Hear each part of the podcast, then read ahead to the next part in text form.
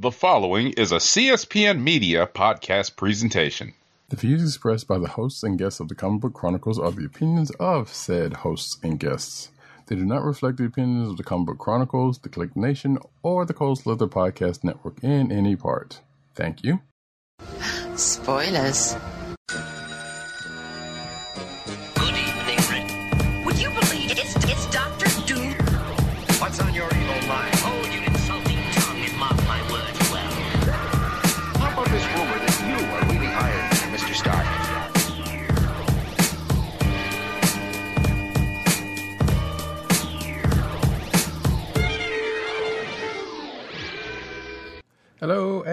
Welcome to another exciting episode. Oh gosh, whoops! Of uh, the Comic Book Chronicles.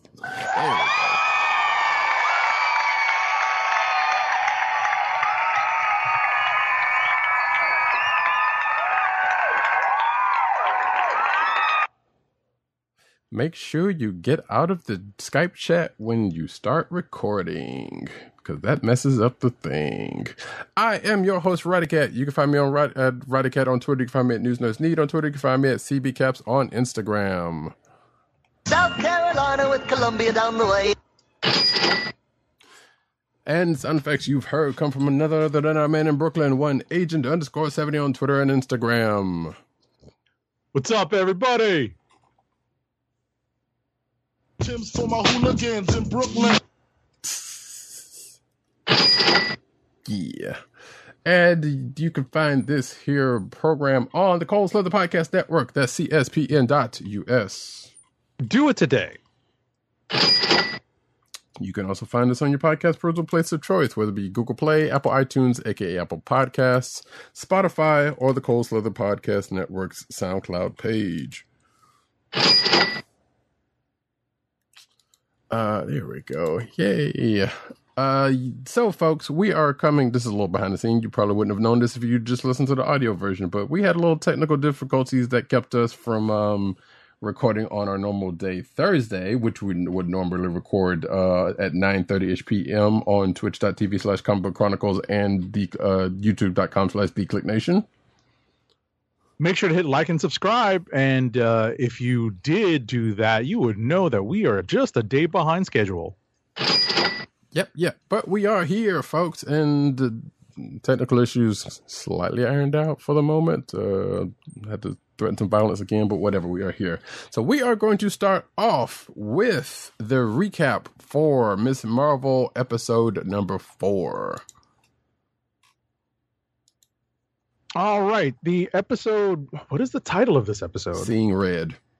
Ah, see, oh, you know what? It makes a lot of sense that this episode is called Seeing Red. Mm-hmm. So uh, we have now reached past the midpoint of Ms. Marvel, and we find ourselves in a vastly different location, a different locale for Kamala Khan's story. We are in Thailand. I mean, downtown Karachi, uh, with uh, with parts of Thailand doubling as downtown Karachi as uh, we explore the background of uh, Kamala's mother's side of the family. Wait, was that confirmed that that it was uh, Thailand? Because I didn't I didn't pay attention to the cre- uh, credits.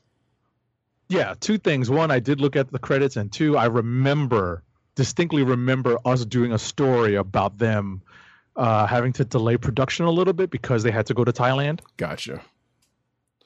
Gotcha. So yeah, and almost is akin to uh, what they did with uh, Moon Knight, which I feel like there's a you could say that for a couple of different things with the show. Um, we are we have moved to an entirely different uh, location where we may spend the rest of this the show. We don't know that part yet.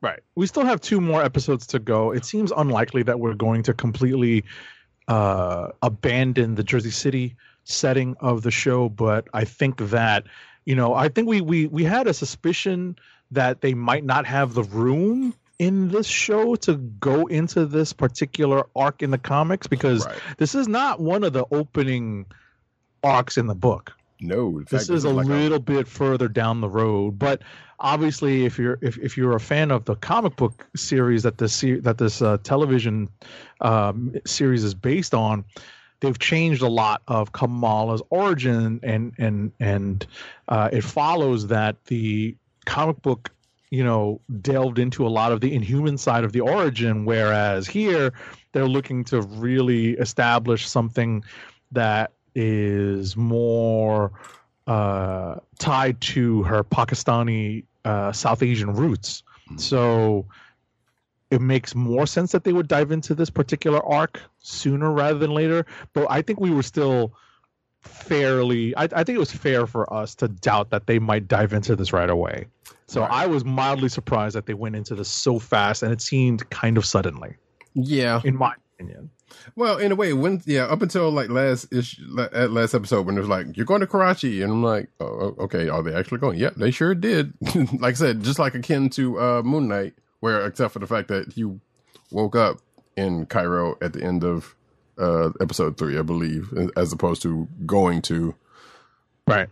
So, Right. um, but yeah, like I said, akin to it, like it's just they switched locations, and yeah, I was kind of surprised, but I guess it makes sense because, especially now knowing that they're tying her the origins of her powers to the Jinn, hmm um, I, I guess that gives them some way, some leeway to uh, kind of ex- explore uh, that and her and the her his, uh, her her her um her uh, culture a little bit more. Right. So, Right, right, right. So I'll I'll I'll just cover the beginning parts of the episode because I've I I you know as, as the child of immigrants I definitely uh, recognized a lot of this particular experience that she has. Fair. So Kamala's on a plane with her mother going back to Pakistan, maybe not for the first time, but maybe for the first time in a long time mhm. and um, you know the the the the the, the transatlantic, the transcontinental travel, the uh, the, the long ride, uh, the cramped quarters, dealing with uh, seating on a last second plane booking, uh, you know, internationally as well, uh, meeting cousins that you barely ever see and apparently you know just decide to abandon you on the street um yeah, right. know, we'll get to that. uh, because they have better things to do. No, I, I just wanted to cover like this whole family thing, right? Yeah, like yeah. everything up to where we get introduced to spoiler alert, and obviously spoilers incoming for all of Marvel, all of Ms. Marvel, all of the MCU. Spoiler bell, uh, you know, forgot to ring it, so here it is: one, two, three, incoming spoilers. So, uh, but getting back to the whole family thing, uh, you know, Kamala's, uh, uh, you know, dropped off at her grandmother's house, which is pretty big. Mhm. I was like, yo, they got some dough. And apparently is pretty not far, like a shack. right? And apparently pretty, pretty far from because I, they, I assume they got there like early, early morning. Because when they got when they got to the place, it was like daytime. Right. Right. So, you know, uh, my my guess is that, you know, they had they had they weren't, you know, that bad that that bad off. Right. you know they had they had like a pretty nice looking house there. And uh, ultimately you know we find out that you know kamala's having some problems fitting in. She's wearing jeans and apparently there's a dress code for brunch uh, in that part of pakistan and or that part of karachi. So you know she can't get in. And you know she's she's uh, given off to her cousins and this is when her cousins kind of ditch her and at this point Kamala runs into a character straight out of the comic books, and that being uh, that is uh, Red Dagger. And I'll let Roddy Cat take him from here. So yeah, I, I I I thought the ditching of the covers, e- even though that's a real thing that, that does happen. I'm like, wait, so you're just gonna ditch your cousin who hasn't been here, if if, if not ever or in a while, you know, not enough to know her way around. Just gonna just leave her to her own devices while y'all while you go off and do your thing. Um, was was kind of funny to me. Not funny, but it was like that was like crazy because I'm pretty Yeah. sure. I mean, But- part of it is part of it is hold that thought. Part of it is that obvious, you know, like a lot of the um the, the the former British colonies have English as like a main spoken language. Sure. And so it's a little easier to ditch someone whose main spoken language is English in a country like that. Whereas, you know, if you were in if you if she was actually in Thailand, she'd be screwed and you know, looking for the first person that spoke English. You know, Yeah. so I felt like I understood, but at the same time I was like, man, that's a you know, forgive my French, that's a dick move, cousins. basically.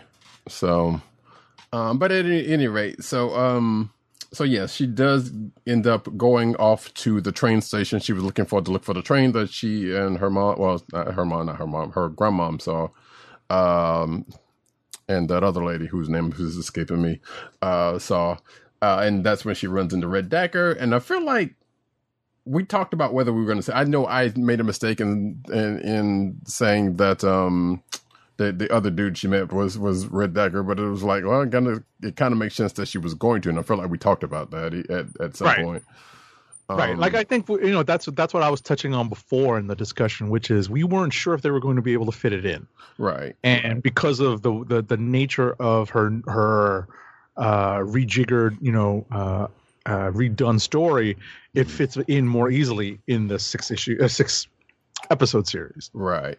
So, uh, so they meet up. They get into a little sparring match. I guess uh, I'm not sure whether he was testing her out or whether he considered her an actual threat or not, but he knew who she was. Um, uh, there was that funny. There, was- there was that um, after the, the the sparring session ended, the the the, the Terminator line. Right, I got that. That was funny. Yeah, it was, it was like I was like I just wanted to say that. I'm like, all right, Yeah, kid. seriously. So they I ran. like- I did that reference. yeah, exactly. I mean, I felt like he probably could have used another take on it, but hey, that's right. It, it worked out. It, it still got the the um, it still got the the um, the response it needed. So anyway, so they end up running off because the the they were getting chased by the police or whoever else, and they ended up going to uh Red Daggers, the the base of their the Red Daggers operation, which apparently is not just him. It's just like it's the the group called the Red Daggers in this case. And I'm Yeah, not sure or like a small. was- It's supposed to be a small society. I'm like, it's two guys. Well, that we saw, like there could be more that yeah we probably didn't see, and I thought about that too. Also, I was like, okay, yeah, it's a weird thing, but I, I apparently I feel like the people that were in the kitchen that they that they use the secret engines, they are at the very least know about it, if not a part of it. Mm-hmm. So they probably just had people working the front, you know, like like in the barbershop, and then just hit the secret level and going up at that kind of situation. But regardless, uh, we meet. Um, wait, what is let me? What was dude's name? Um.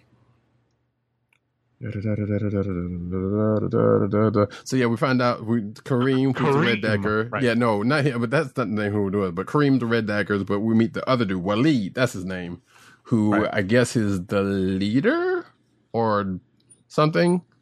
We don't necessarily get a sense of who he is, but he pretty much tells um, Kamala, who because he also knows who he, she is, uh, about the fact that hey, um, you know, um, uh, your great grandmother comes from this place, and the the clandestines who are slightly different come from the same realm. But if they get a hold of the bracelet, then they could pretty much encourage into um, into our world. Oh, did did you mean to say incursion? Create an incursion? Yes, yes, I did.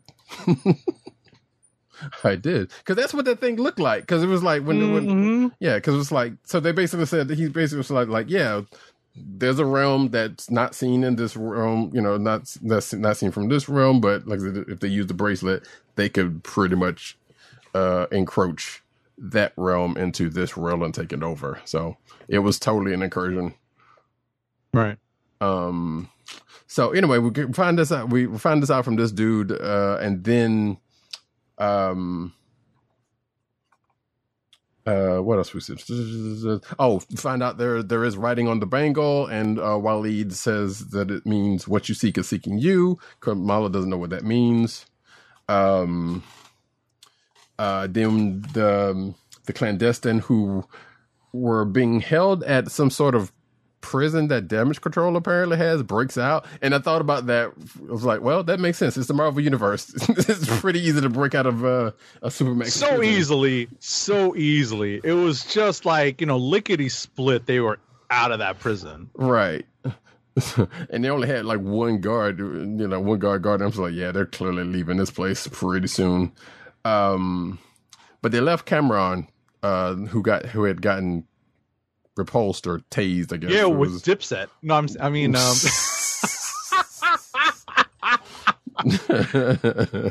They dipped out on him. All right, Right. but in any event, yeah, Yeah, go so- ahead. I'm sorry to Right. interrupt. So so they left. So the rest of so his mom and the rest of them left him there, and I assume he possibly got out of there also. Um, um, and probably will show back up in the next episode or two, or probably at the end or something. uh, We don't know. Um, but then we cut back to Karachi where uh, Kamala's talking to her grandmom, um, and they talk about um, uh, talking about still trying to figure out, uh, tr- trying to figure out her life and who she is and all that kind of. It's kind of must even at her even at her age, and I was like, "Yep, I get that. That's a that's the thing we're all doing right now. Still trying to you you never stop figuring out who you are, you know, and, and that's a that's a universal thing. Uh, but then um, Red Dagger texts us, texts her and goes to see if she's free, and um, it's like, "Go, go on, go on, go on with your people." Uh, no, shout out to grandmoms because grandmoms covered for covered for Kamala pretty pretty nicely. Even though because she said later on, it was like, "Yo, she was with her cousins." Like, well, we know she was not. right. so so grandma know the deal. Um, and Kamala ends up um, uh, um, uh, going off with Red Dagger and, and his crew, and and uses her uh, sloth baby uh moniker for the first time at on the beach. Um, and has another conversation which we didn't talk about about how uh, the spiciness of the food because apparently, which I, I forgot about that was the thing that was in the in the in the comic books from when she went.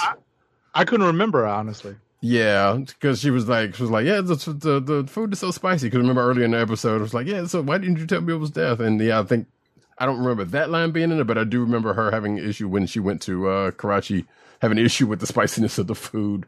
That is such a that, that is such a first generation American thing. Right. You know, it's very typical, very very typical. You know, uh, it- and it's it's almost like 50-50 whether or not like the Americanized kid uh, gains a taste for spicy foods or not. Right. And because just, well, I'm, I'm speaking anecdotally. You know, Sure, like sure, I sure. picked it up. You know, some family members didn't. right. and there was also because remember that other conversation about the, the quote unquote whitewashing of the Chinese food Right.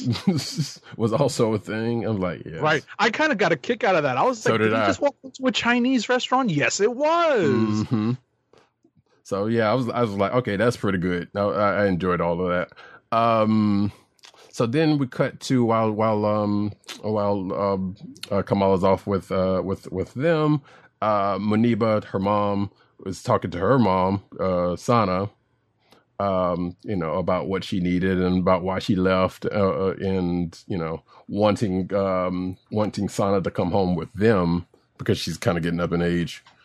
Uh, but shoot, grandma seemed like she was she was all her tax was there, so she was like was like eh. eh. Because she, she was thinking, I was like, oh, I thought you had gotten away from you wanted to get away from me. She's like, no, I just wanted to, you know, get away from all this other stuff. Um, so, uh, so there was that nice little touching moment, and then Kamala came home, and they had a her and uh, Muneeba had a nice little uh, um, chat. Well, had a nice little talk over some very hard toffee, apparently. Right. Um, and then, like I said, we we uh, see, the- then the next day we get back at the, the Red Dagger hideout, and um, uh, um, Kamala's kind of using learning how to use her powers a little bit more, um, which comes in handy because there's um, a literal break in with um, Najma and her crew, which I don't know how long. I, I assume it has been there, but I don't know how long uh, flights to Karachi were, and I don't know where they were, where that damage control prison were, but they got there seemingly pretty fast. But then again, it's the Marvel Universe. I was just under the presumption that they used their powers or somehow, you know, some they had some form of uh, extra trans extra type of transportation. I'm Hmm. presuming they did not use commercial flights. Th- they found Gateway in the Outback, and it was like, "Hey, get Yeah, us to- something, something, something. That's just my. That was my guess as to how they got there so quick, so quickly. You know what? I'll allow it. That's that's that's about as sound as you're going to get in this world. Right. so anyway, You he's know, like, So they pop up, and I'm just like, how? Okay, right, You know, right. It was like we never, we did not know. None of them deemed themselves to be a teleporter, so we don't. We know it's not one of them. But like you said, maybe they did have some means at their disposal. But anyway, uh, fight breaks out. Uh, Waleed pretty much uh, turns into Batman and uh, kind of holds them off, uh, holds off like three different people while um, while uh, Kareem and uh, Kamala try to get away, even though they were just kind of standing there. Uh, but then they get out into the streets and they, um, you know, chase breaks out um, all over the place, which ends uh, in um, well, two things. Kamala not well. Kamala's driving lessons coming in handy. Apparently, Kind of. kind, kind of. of. Yeah, I was like, is that how you shift the stick shift in in in Karachi? What? Does she know what a clutch looks like? yeah. She was kind of stripping that bad boy. I was like, yo, I'm like, uh, you know, like I freely admit I cannot drive a stick shift car. I've never really tried. I have, I'm yeah. a, ci- I'm a city kid. You Right. know, like you know, com- compared to me, Roddy Cat's from the backcountry.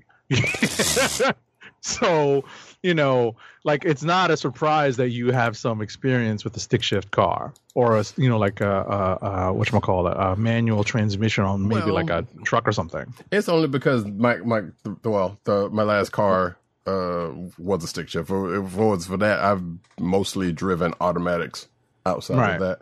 So it was up until my near adult years where I, I finally learned how to uh drive stick. But I enjoyed it, so I don't know if I had to get another one. But regardless, huh? I only joke about that because you know here in the city, if you're stuck in traffic, there is no way in hell you want a stick shift unless you're one of these speed people who just love the feeling of the shift.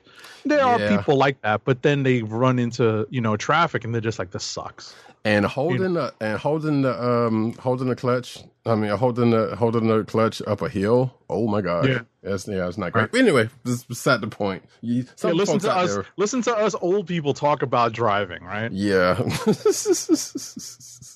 so, uh, but anyway, like I said, the fight breaks out. They get to run into the chase and out in the city. Uh, unfortunately, ends up uh, someone making um, uh, without giving it too far because it's only been a couple of days, so we won't don't want to give everything away. But um, something something tragic ends up happening uh, to a person that's not the main character or anyone close to them. Um, but um, uh, and at the end, uh, when Najma is kind of going after um, Kamala, she hits the brangle with her with her knife, and which um, transports, we presume, transports uh, uh, Kamala back to, uh, according to this article, 1947, into, during the partition. Right. So, and that is where she, that is where we leave off with her trying to get her bearings.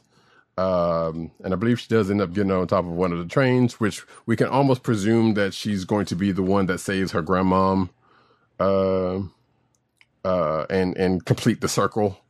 Right. Right. Uh, yeah, some sort of causal time loop. Mhm. Uh, that's what that's what I think most people figure. yeah. Uh, you know, having listened to uh, uh, one podcast already that talked about this, Mhm. um, I, I tend to agree with you on that.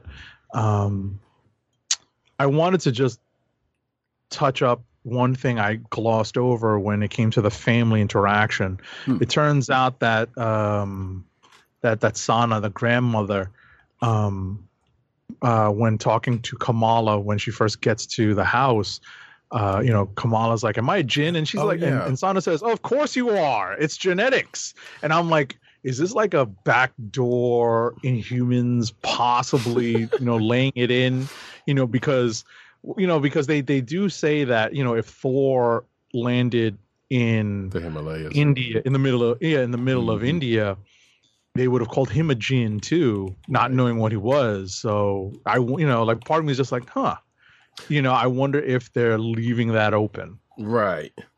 Because I feel like because part of me is like, okay, so they started down this this this gen road, and maybe they're going to be like, well, at the end of this, one or two people is probably going to show up. I think I I talked to you after the fact, or maybe it might have been during the show. It was like either it's going to be Carol Danvers and or Wong Right. uh, is going to show up and be like, either hey, this is this is not necessarily what you think it is. This is like Kree energy or something like that, or from the Infinity Stone, you know, or an Mhm. offshoot of the Stone, or the Negabands, like we like we're like people are speculating. We don't know. Um, right. You know, because a lot of people were remember, even you were speculating that these were the quantum bands from Quasar, Right. and we- we're starting to see that that's probably not the case, but we don't know yet. We still don't don't, know know yet. We still got two more episodes to go. I'm still kind of hoping it is because it makes more sense in, in that respect because because of the powers they manifest. Exactly. Like it's more Green Lantern slash Quant or slash uh, Quasar than Right.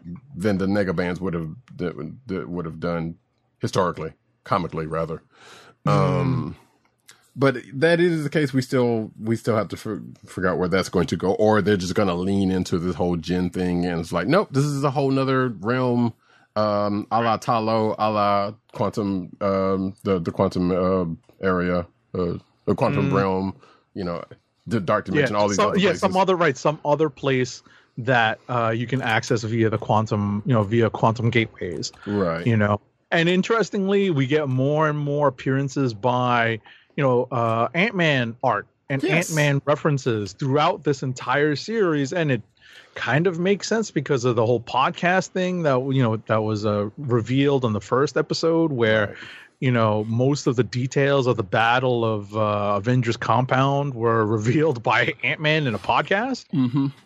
So about So- that. So about that. One, I know you caught the art who it was after. yeah Now, did you did you look up the person that supposedly that that did the art? Because it says Sarah Adrian Al- Hussein. no. no, no, no, no. It says Sarah Hussein saying after Adrian Alphona. ah no i didn't Yeah, and the only the only, and I don't know it could be the same person, but apparently from what I looked at, the only Sarah Hussein, not I am assuming not related to Faiza, which man that would be great. Um, um, is uh I think she's a lawyer for the EFF, or she works for the EFF. I'm not sure if she's a lawyer, but uh, that was the only the uh, the name that I came across. And obviously there was like um people there, there was like a um that was like a reference to Faiza Hussain, but not with between this person or not. But the the name Adrian Alphona, who was the I guess the main you could say the main artist for um between him and Tak uh Tak Miyazawa of Mhm. uh Mi- Mia of uh Miss Marvel. So I was happy to to see that um being dropped in there. So, but yeah, like I said, I couldn't really find too much uh, about the the the the, the Sarah Hussein person outside Okay. of that. So, I mean, it could very well be the same person, or this person's got very good SEO. One of the two. Either way, um, that's pretty much that for the episode. Um, we still got two two more to go. Uh, any predictions about where it's going to go no outside of no. you know? No, because our comic book knowledge here is only good for so much. Right. So it's going to be a little difficult to figure out where this episode, where this show is going for us. So I, that leaves us in the same boat as everybody else. And uh, I think it's interesting that we're all getting a little history lesson now on partition Yeah. because it's something that you know much like uh nakia mentions early on in the show that we probably spent maybe 25 minutes to half an hour on over an entire semester of world history hmm you know uh, you know whereas we spent a you know a million a million years on you know the dark ages Right. and and and world war ii although this happens in the wake of world war ii Right. uh, because of the collapse of uh, british colonialism hmm So yeah, um, like I said, um, yeah, like you said, the the the, the future of the show is still kind of up in the air. Um, I like I said, there's a couple things I would like to see uh, coming out of it, but and like one or two of those have already been mentioned by me. But outside of that, yeah, we don't we don't we don't know, and we don't know because obviously there's going to be a lead into the Marvels. Because that, that Right. has to happen. We don't know. Oh, that was the other thing I wanted. Uh, um, uh, we are getting into um, post credit scene territory now. So I'm very curious as to one, how many we're going to see and what we're going to see. No, no, no, that's a good point. It is a good point. And I made a I, I made a joke about this when uh, Multiverse of Madness came out, Mhm. you know, I was wondering if they were going to tie into Moon Knight at some point, but no. So I'm presuming that there's not going to be anything Thor related Right. in this, and there's not going to be anything Ms. Marvel related when we go to see Thor next week. Yeah, I would be. Yeah, that would be interesting to see how they would tie that up because there has been like rumors about the um, the tying into both of those. Mhm. Um, and yeah, that would be kind of curious. All right, here's my prediction. Um, uh, Kamala's trying to get back to the present day, and she needs a guide, and somehow it's Trevor Slattery from Ta Lo. He was like, "Oh, I was just passing through because you know." Oh, with uh, which one call it? With um, I can't. Morris. Yes, Morris. Thank you. I couldn't remember the, the thing's name. with Morris, the faceless creature. I mean, kind of like it's not a sloth, but kind of sort of. So I mean, Yeah, that's so funny. I, that's doubt very seriously that would be the case, but that would be some funny shit to happen. I mean, you know, it, like, yeah, you know, it's it's too much to ask for like Michelle Yeoh to, to show up, you know, you know, from Ta Lo and, and and and give Kamala a hand. yeah. But um, but yeah, no, it's it it. I, I'm curious to see where this goes next week Hmm. because this is, you know, we're we're deep in the realm of uh, time travel travel now. If we are in fact time traveling, I, I've it. It feels like that's the case. Like the, the, with Yeah. everything we've been given so far, it feels like yeah, this is gonna, like you said, it's gonna be a causal loop. Um, right? And maybe, maybe upon maybe she'll find that other bangle because it also would make sense for that to, to happen. Right, but then you know you wonder if um you know if it really is time travel. It's like all right, so what what about these bangles allows a character uh, uh someone to time travel? You know, maybe they're more the nega bands and the quantum bands because remember you bang the you bang the quantum bands together. I mean the the nega bands together, you get Right. transported to another To the uh, right? place in time. Yeah, yeah, yeah. you know we're just we're just speculating here folks we're we're we're extrapolating what we know from the uh, from the regular marvel comics universe Right. and seeing what they're going to how they how they might adapt it into the mcu but it's just speculation on our part so yeah, pretty much. Like I said, we, we know they've they have changed enough of uh, Kamala's origin in this to to be like we like you said earlier, we don't know. We yeah we have know. no idea. All right so we can move on now. Yeah, so you said you wanted to touch on the boys for a second, or Right, I that's just a bad choice talk- of right, words, but yeah exactly. Just a couple of a couple of shows that have uh, been going on whilst we've been recording these uh, last couple of weeks last several weeks. So i am up on the boys season three now and i'm up on umbrella academy and i'm almost up on stranger things. So i hmm. wanted to talk about these three shows. We're not ignoring them. It's just that roddy cat hasn't gotten into them so it's not fair uh, for me to, uh, you know, it's not like Picard where I was just a little behind every time Roddy Cat wanted to talk about it. In this case, he's just never started these shows. So for me, it's just about just touching upon each one and letting everyone know that we are, you know, that that that I am in fact keeping up with these shows. So first off, with regards to the boys, I think this is really one of the best written shows out there. I'm not a big uh, consumer of weekly television or you know network television or even streaming television here, folks. Um, but I can definitely uh, assert my own opinion and say that I think The Boys is really well written. It obviously benefits from being able to uh, mine that um, uh, that well of cynicism and satire that everyone loves because you don't have to you know try to be uh you know you don't have to try to be as positive. It's so much easier to be negative and it's so much easier to take shots at um tropes and shots at things that are happening in real life and putting a a, a funny spin on them. It, it's just it just is. I'm not being cynical of myself in saying that.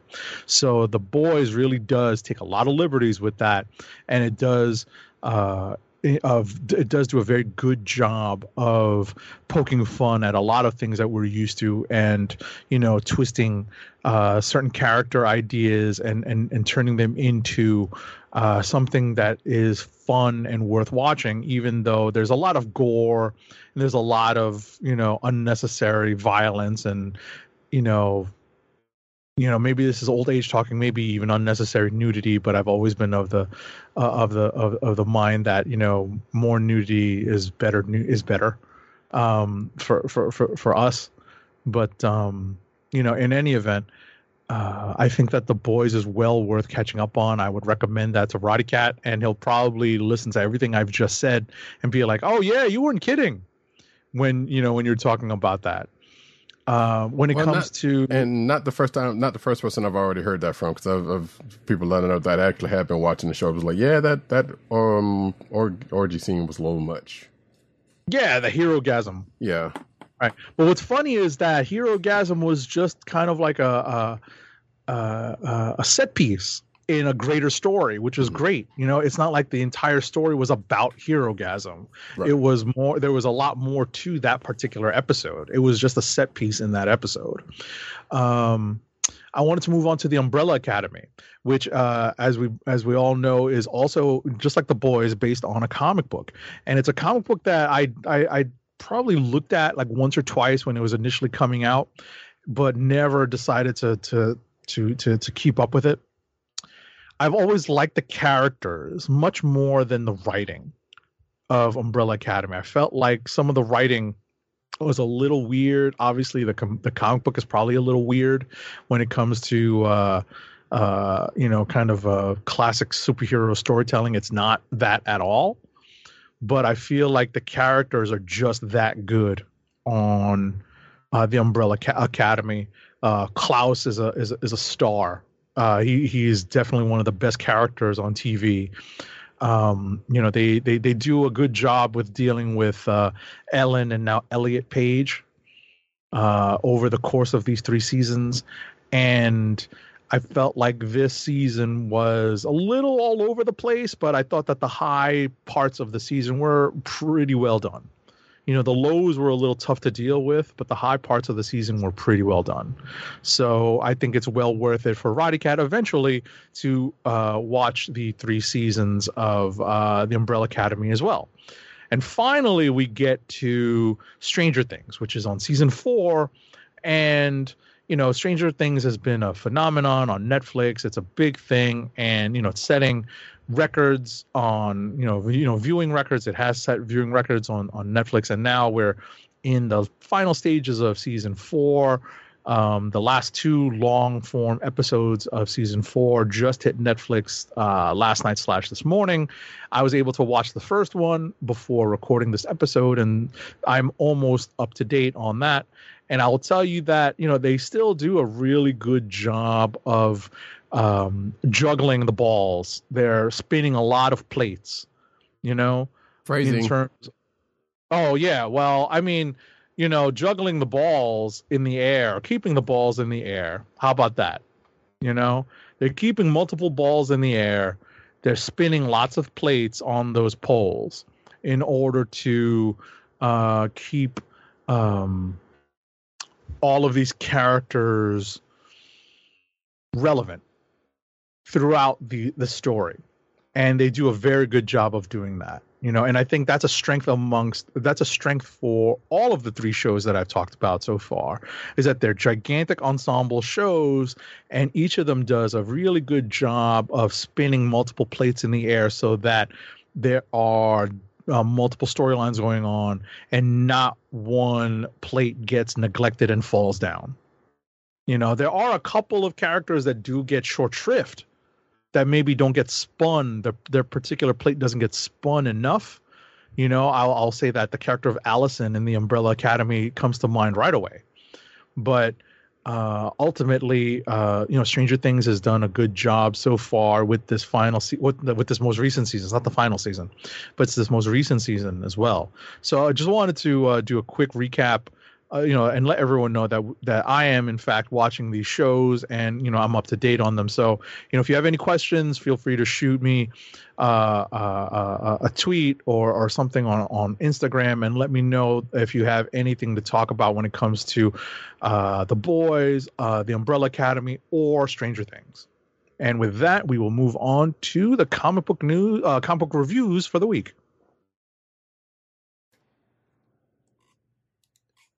Yay. And I believe we said that we were going to start with Iron Cat number one as I pull up the covers. Iron Cat. Yeah, I'm, I'm making a reference to Lionheart here. It's a Jean Claude Van Damme movie here, folks. But we're going to transition over to comic book reviews.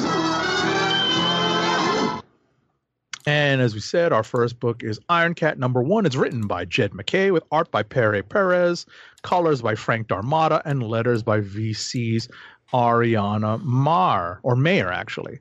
So if you are not familiar with this con with the concept of Iron Cat, this is something that ev- that emerged from the most recent volume of Black Cat, uh, where Iron Man, uh, well, where Felicia Hardy broke into um, uh, Stark. What is it now? Stark? That's not Stark Enterprises. Stark.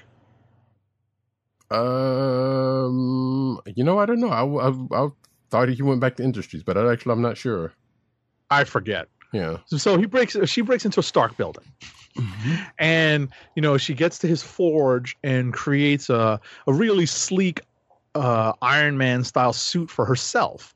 And, you know, uh, uh, so that she can use it to, uh, you know, to to do what she's got to do as the Black Cat.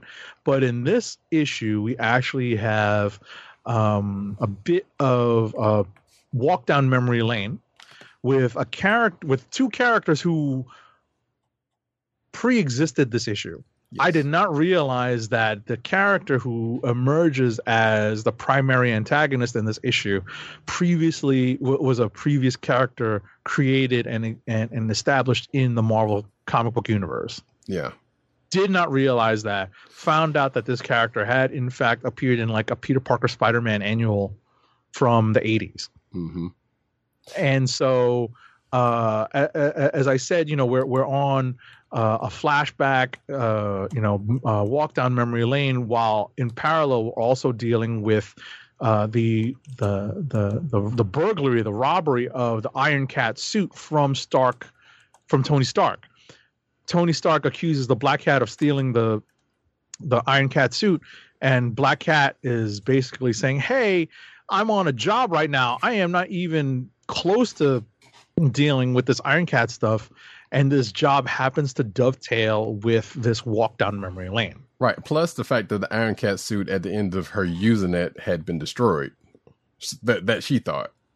Right, right. So it turns out that Tony, you know, in a fit of boredom, decided to re uh, recreate the Iron Cat suit with lots of Tony Stark upgrades, and it is this upgraded Tony Stark. This, this this upgraded Iron Cat suit that is uh, hot on the heels of Felicia Hardy, and what I uh, what I enjoyed about this is that Felicia and in her inner monologue is like, I'm just a person. I'm just flesh and blood. I don't really have like real superpowers. She's just a good athlete, you know, trying to stay ahead of uh, a billion dollar, you know, multi billion dollar uh, uh, walking, talking weapon of mass destruction. As she says, she's uh, a lot of uh, some rope and a lot of moxie. Right. And uh, you know, and as I said, the, the there is a reveal in this issue, and I kind of I, I like that this isn't a character that's out of nowhere. Right. I really do. I really like that. We do get a, a, a an you know, we, we do establish a relationship between Black Cat and this character that I don't think was established back then in Peter Parker, you know, uh, or over the course of the regular comics. But you know, Mhm. it makes sense now with the way the character, with the way Black Cat has been characterized over the last several last few years. That is. hmm So, um, all in all, I really like this issue. I thought it was an excellent follow up to the most recent Black Cat miniseries. Yeah, I agree with that. I felt like the the reveal was kind of telegraphed in, in a way because it was like, okay, you you you saw them together in the memory. You knew one of them wasn't wasn't around anymore because of what happened. Let, me phrase it: if you kept up with uh, the events of the Black Cat um, uh, series, you know what Right. happens to one of the one of the, those pe- people. So Right. it- and this character is back because of what happens to one of those. Exactly. And so it was like, okay, so it was kind of telegraphed because knowing that, you know, the person that wasn't, is not there longer and, and the two that are there, you figured something was going to be the case. And sure enough, it was like, okay, there you go. Because it was like even before he revealed, it was like I already knew who this was. Like, like halfway Right. through the book. Um, but yeah, that is the relationship between those two that that uh, I guess was fleshed out, uh, fleshed out, and probably established more in this uh, in this uh, issue. Uh, I'm not sure if that was a thing that was uh, uh, established back then either. I, I guess you could kind of hindsight say, sure, it makes sense, but like you don't, we don't really know because as far as I know, we don't. I mean, I would have to do some research into, um, um, you know, where this character's been since then. Put it this way, or since being introduced. But uh, like you, like I said, I enjoyed this uh, particular issue. Um, you know, Jed MacKay's and, and Black Cat, um, you know, was always pretty good, was always great to us around here. So getting to check out more and um, him have actually touching back on something that we figure would have been a, like a throwaway thing. Because let's face it, the uh, Felicia did a lot of stuff during that uh, during those uh, uh, volumes. So any any number of things could have happened to come back up. Uh, the fact that it was this one, and the fact that her and Tony apparently, uh, as it said at the end, has common ground was pretty funny. For them to have to team up, uh, kind of makes sense because they both have had uh, the same uh, similar situations happen in a way. Right. I love how she was like, "My ex girlfriend tried to kill me with super science." So he was like, "You know what? me too. That's happened to me in the past." And it was like, "We know Tony's history." So I'm looking forward to seeing the next issue. That that's the, the, the that being said. Same, same, same. So that being Alrighty, said- President Bartlett. Just stand there and you're wrong. Ha ha. What? I hit the wrong one. Nice. Um, I'm kind of curious the way you were going to use that one, that other Yeah, one that you right. flew. Um, What's you want to next? you want to hit that uh the other iron focused book? 'Cause I Uh, believe did, sure. right? Yeah. So Iron Man and Hellcat annual number one.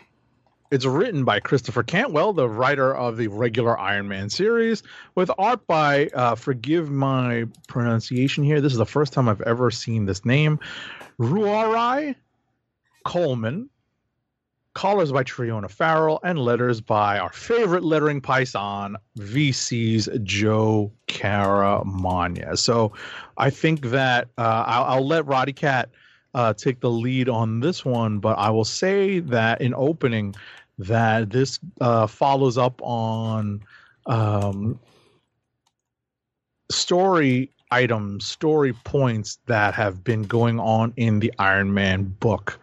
And because it's an annual written by the regular series writer, it feels like this is going to prove to be a little bit more important than your regular run of the mill annual.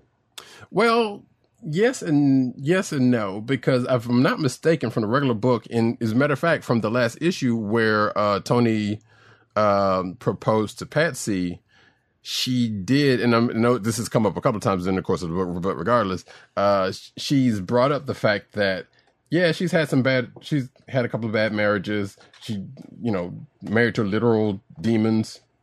Uh, you know, for those who would know, uh, the Damien Hellstrom, son of Satan, which who apparently, spoiler alert, comes up in this book. Um, uh, you know, she's had some problems with actual hell.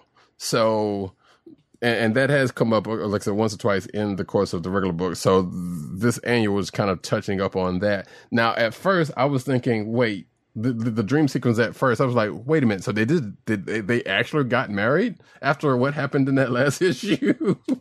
but then it turned out to be not the case. Right. Um, I was like, okay, that that got me. That actually pretty much got me because because like I said, it was like it's not outside the realm of possibilities for them to do something like that, but at the same time, it was like that's a weird way to handle it. It was like, okay, you go from you know knocking the proposal to actually happen going down, but like I said, it was a dream sequence. Doesn't matter. So, uh, crux of the book though is that apparently Patsy uh, inherited um, an old house from her mom, which apparently her mom kept off the books, but um, her best friend Hedy, who was a longtime staple from her book, uh, picks her up from the airport, and she's pretty much just as if you know the character of Veronica Lodge in the Archies and, and the Archie comics, just kind of like that. Um, I don't know how, how she is on Riverdale, but you know, it doesn't matter. Uh, but anyway, they end up going to the house and staying there for the night, uh, and some supernatural things happen, uh, which draws in, ends up drawing in, uh, Tony somehow, um, miraculously. But, uh, he wasn't there that long, and it ends up still kind of being, uh, at the end of it, uh, Patsy kind of dealing with um dealing with it. So like I said, without without giving too much of it away, but it ended up having to uh um deal with her exes and uh some some uh some things with her history and her and the uh the house was just kind of a, a MacGuffin in a way. Right. For, I got for- a real kick. I got a real kick, literally a real kick, out of how Patsy deals with one of her exes. I was just like, when I when I turned the page, I was like, oh snap! I was like, wait a second. There's definitely a sound effect here uh, that that that came to mind um, uh, because it reminded me of what uh, uh, uh, of what Smokey might say. Um, you know, oh, where did I put it? What did I do with it? I can't believe this. Oh, I know what I did with it. I know what I did with it. So silly. Yeah, I enjoyed that also. As a matter of fact, if you go to, well, I guess if you go to CB Caps in the next few days, you'll probably see that uh, that Right. particular panel in in um, in its glory. Well, the reason why I so so if you're done, you know, I mean, you know, we've reached the end of the issue. Yes. Right. So, uh, the reason why I think this issue is going to pr- play a little bit more of a pivotal role is because we're going to, exp- you know, it it kind of sets the stage for where Patsy is. Yes. right? And you know, she's going to be, I think, a continuing supporting character in the Iron Man book. hmm So that's why I think this was important Yeah. because they needed to, they needed the space in this annual to tell this story and not take it up in the pages of the regular monthly.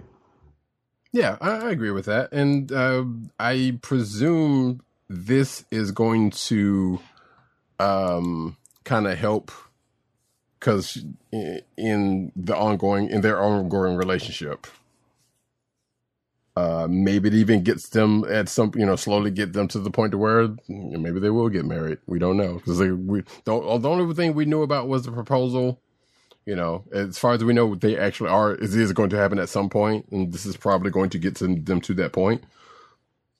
So you're probably right about that. But yeah, it was enjoyable. It was it was a it was it was a fun book in in the tradition of um, I would dare say in the tradition of annuals of old, because you know. Uh, at a certain point, there was like one and done stories that sometimes had something to do with uh, something that tied off into the from the um from the main books.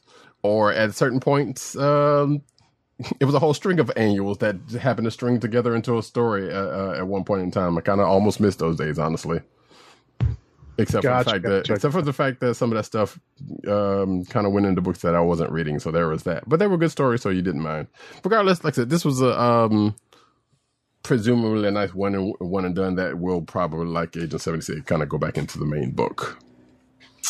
That being said, we can move on to uh you got another one you want to kick out? We got let's see. Actually, I need to see what you read. Da, da, da, da, da, da. I didn't read that. I didn't have a chance. You to might only that. have like She-Hulk in, in, I in- believe that might be the truth. Yeah. because uh, you didn't really get a chance to add too many more books. After this, we can go rapid fire. Bet. So yeah, let's do She Hulk and and then and then hit uh this is actually a potential click of the week for me. Oh, Okay. So She Hulk number four is written by Rainbow Rowell with art by Luca Maresca.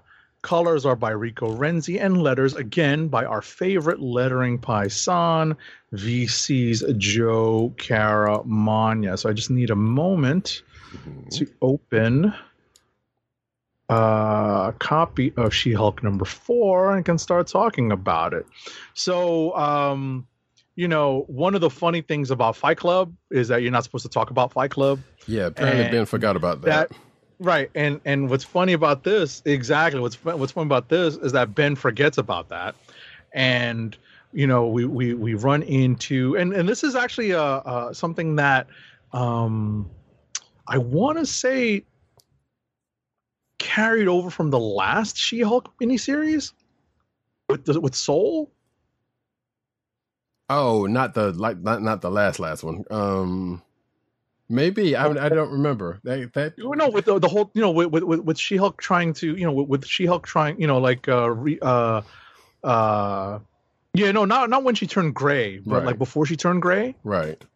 where you know she was, you know, having it out with Titania, Titania all the time. I mean, that was a long running thing though, so that's not like that's not just. I mean, that very No, you very well could be right, again. but yeah, but It's like they picked it up again, and and and where they they would spar on, you know, in a very friendly manner. uh, well, I think they as far as I know, they just got to the friendly man main manner in this in the first issue. Because Oh, is that what that, I'm remembering? yeah, It's from the issue of this volume. first issue. Okay. because even because remember even in when she, when Jennifer showed up in the the last parts of Immortal Hulk, they were still kind of they were still kind of antagonistic, even though you know. Okay, um, so that's what I'm remembering. Okay, so it's actually earlier in this volume because this is only issue four. Okay, Right. But that being the, that, that being the case, like yeah, this is I didn't know there was actually going to pick that back up on that because if we figured like from that issue, uh, issue number one, it was like yeah, we'll do this, but you know we just keep it friendly, this and that and the other, and uh, apparently they one picked that back on, uh, but uh, and not only that, brought in uh, which is a I guess another deep cut uh, if you are you know if you are savvy about uh, Marvel's uh, Marvel's uh, Secret Wars, Volcana uh, Right. who is Titania's best friend, uh, uh, former, I guess, you know, former lover of uh, Molecule Man, if you remember who that is, you know, Right, you shows up go all the way back to the original Marvel superhero Secret Wars for that one, folks. Exactly. Now, granted, she's shown up since then, but not recently. Like, I don't think we've seen Volcano in like the probably the last decade or two. So we're seeing Titania here and there, you know, uh, with uh, Crusher Creel, but um, Right. but yeah, yeah. I mean, I was about to say like I pronounce it Volcana, but you know, it's not one of those names that you ever hear. right? So I've, I Uh, flip back and forth. So yeah, exactly. You you never really you don't really hear it. So who knows? Um, right. So, but uh, you know, but with the Fight Club, you know, with the the Fight Club getting interrupted, you know, we run into uh Jen starting to, you know, figure out her legal career again. You know, she's Mhm. starting over. And um, you know, she started to uh, figure out how to deal with the rush of clientele that she's got coming in now that everyone's kind of heard that she's starting up again. which I love. I, love, I would love to see uh, any one of those cases because because that kind of harkens back to not only um, uh, Charles Soule's uh, run, but uh, Slott's run, where she would just have like you know superheroes just kind of come in there for crazy cases. And, Right. and some of the people that show shows up here, like, what in the world did they get into? the way they need legal counsel. I got you. I got you. I mean, I feel like I want to go back to Soule's Run and check that out just to see if they he, if he also has like a Titania thing. I feel like I'm mis- I'm I'm probably misremem- misremembering, but Yeah, I, I feel like I want to flip back to that and just see. Um, it was interesting to see. I was like, wait, is that supposed to be Shang Chi? Like, what uniform is he wearing? I know. Uh, and and and Sam Alexander was there. Also, I was like, wait, what in the world did he get into? It was like, this is this is not outlawed, so it can't be that. You know, there's even an Inhuman in there. I was like, Right. what? right, Nightcrawler was there, Moon Knight, which you can pretty much, you know, you can pretty much guess Right. what kind of mess he's gotten into. Like, Mr. Val uh, Reed was there. Apparently, I was like, so wait, what's going on this time? Because they just got met and they touched up on it. Uh, the the um the custody battle from the FF book when they were Right. talking. Um, because apparently Ben had brought all t- told all those people about um that that she was back in business, which uh, Reed would already have known that. So Right, and this is definitely before the Reckoning War because Exactly. I don't think they would have gotten along like this. But we don't know how the Reckoning War ends. yeah, we don't. Well, and plus he had the beard, so also so it's definitely yeah, it was definitely before the uh Reckoning War. Right. so we're not sure what's going on. But bottom line here in this issue is that, you know, uh, uh, She Hulk and, and, and Jack of Hearts, you know, trying to figure out Jack of Hearts' place in this world to get some Mm-hmm. bubble tea, which is funny. Um, And also trying to Yeah. figure out what happened to him. Exactly, exactly. You know, it's always funny because you know, and and and and, and this is th- this is the Asian guy on the podcast here, folks. Because I'm always interested to see, you know, because I've met some white folks who are just like, man, I don't like bubble tea. I'm like, wow, Right. you're a unicorn because all the white people I run into love bubble tea. You know, but Right. that's just you know that's just a, that that's just a funny anecdotal thing on my on, on from my perspective. You know, Right. Um, but yeah, outside of that, so the only other thing I, I assume is there in the the midst of uh Jen's and Jack's conversation, um, Ant Man gets mentioned, which harkens back to Disassembled, and and Jen's like, yeah, no, we're gonna leave Scott out of this. Because because that is a kind of a long long standing thing with um if anybody knows the the the uh, the, the events of uh, disassembled, J- Jack of Hearts was not himself and caused a lot of havoc, at the end. I believe, Right. Somewhat at the expense of um, not at the expense, but I guess Scarlet Witch had something to do with that. I believe they they put that on her. Um, I'm not really sure, but regardless, there was a whole thing with uh, uh, animosity, which didn't have anything to do with Scarlet Witch, with between um, Scott Lang and um, and uh, Jack which and it is not the same Scott Lang, by the way, that is now shown in the MCU. We, we should they, they started doing that after um after Ant Man showed up. the the current the current Ant Man in the comic books is more like uh it's, it's probably more like Paul Rudd now than than Right. he was before. In a way, so regardless, either way, um, the the, the the the last half of the book does definitely have to do with trying to figure out what happened to Jack, and apparently at the end, someone find someone found Jack of Hearts who was looking for him. We, I have the strangest feeling it's probably because this is only what five six issues, right? what the series? I think so because this is a miniseries. This is not a, a ongoing. Oh boy, let's go take a look. I'm, I'm fairly certain this, they said that like a, a while ago. Like this was a known that was a known thing. Oh, to the Googles, folks, to the Googles. Let me see if my if the covers have it.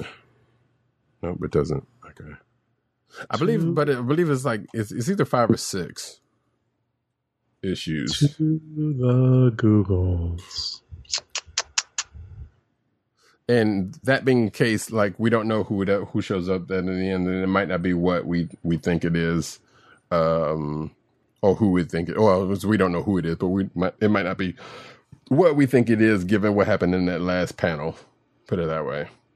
Right. Uh, let's see here. Marvel, Marvel, Marvel. Scrolling, scrolling, scrolling. Get them doggy scrolling. Nothing. N- nothing indicated on comic list.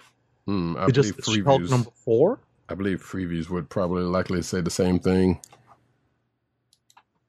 Um, but I feel fairly confident that this is a miniseries. If they did make it ongoing, I'm I'm fine with that because I've been liking, you know, so far.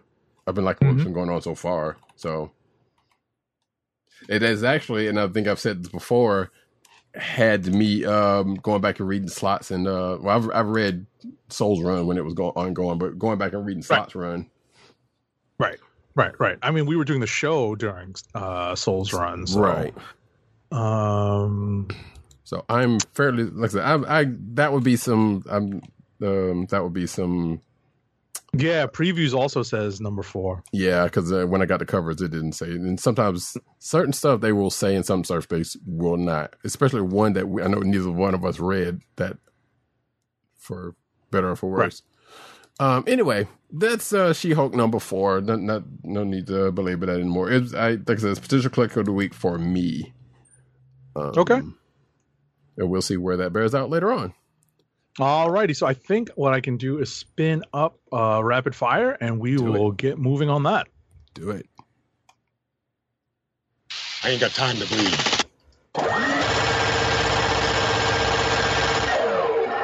All right, so first up for me is Avengers number 57. It's written by Jason Aaron with art by Javier Garrón. Colors are by David Curiel, and letters are by VC's Cory Petit. So this is another one in these multiversal Avengers stories that explores um, uh, different multi different aspects, different parts of the multiverse where um, sto- uh, characters are, you know, kind of mishmashed and character origins are, are mishmashed together uh, to create different uh, Avengers variants. And so this one involves a character who is essentially the Sorcerer Supreme, uh, doubling as a a super soldier in Yes, World War they- II. I believe they called him Soldier Supreme. Right. So uh, you know that's the that's the crux of this issue, and uh, you know this is just yet another member of this kind of group of multiversal Avengers that's being that's probably going to be assembled uh, to take on the multiversal Masters of Evil. Next up from Boom Studios is Berserker number nine. It's written by Keanu Reeves and Matt Kindt with art by Ron Garney, colors by Bill Crabtree, and letters by Clem Robins. So I've been keeping up with this. The last few issues have proven to be pivotal in the storytelling of this Berserker book because um, it's not what we thought it was. Definitely not what we thought it was. There's a lot more sci-fi here to this than meets the eye, where the last few issues have really delved deep into the sci-fi origin of this berserker character and possibly what uh whether or not it's magic or if it's like hard sci-fi at the end of the day what it comes down to is this character is not or was not everything we thought it was and or, what, what we thought he was and uh, it'll prove to be a pretty interesting tv or movie adaptation i think. Sure. you know because that's how it plays out. It definitely plays out like this is something that you would see on screen. I mean, given who who co-wrote it, that's Exactly. more likely than not. exactly. Exactly. Exactly. Um if i'm not mistaken it's already in production or it's in pre or it's in like pre-production Gotcha. Oh, speaking of side note, real quick, did you happen to read that duo book from that we talked about last week from uh, Great Pop? no, Oh, okay. no was i did to not get to it i'm sorry No, no, no, that's fine. Because I was about to say because the one of the main characters of that also kind of you could almost say would probably be if they did a movie of it, it would could probably be Keanu by the Mhm. way he looks. But anyway, keep on, keep on. All right. Next up is Captain America: Symbol of Truth number two. is written by Tochi Onobuchi, Onyebuchi, with art by R.B. Silva, colors by Jesus Aburtov, and letters by again our favorite lettering python, VC's Joe Caramagna. So we we catch up with uh, this Captain America um, as he is on a mission at the behest of um, uh, the U.S. government. Uh, meanwhile, uh, we've uh, run into the at the end of the first issue. We find out who the uh, antagonist of this book is set up to be, at least at this point, and it's an interesting callback to uh, Marvel comic book history. Deadpool makes an appearance in this issue and proves to be a pretty interesting foil for Sam Wilson's fairly, you know, if you think uh, Captain America, Steve Rogers is straight laced, uh, Captain America Sam Wilson, in comparison to Deadpool, is pretty straight laced. So, you know, it's all relative here, folks. Um, there is a twist on if, if, did you end up reading the first issue? Yeah, I did. Okay. Did you read it in time for us to talk about it on the show, or did you read it Yeah. after? No, I read it for the show.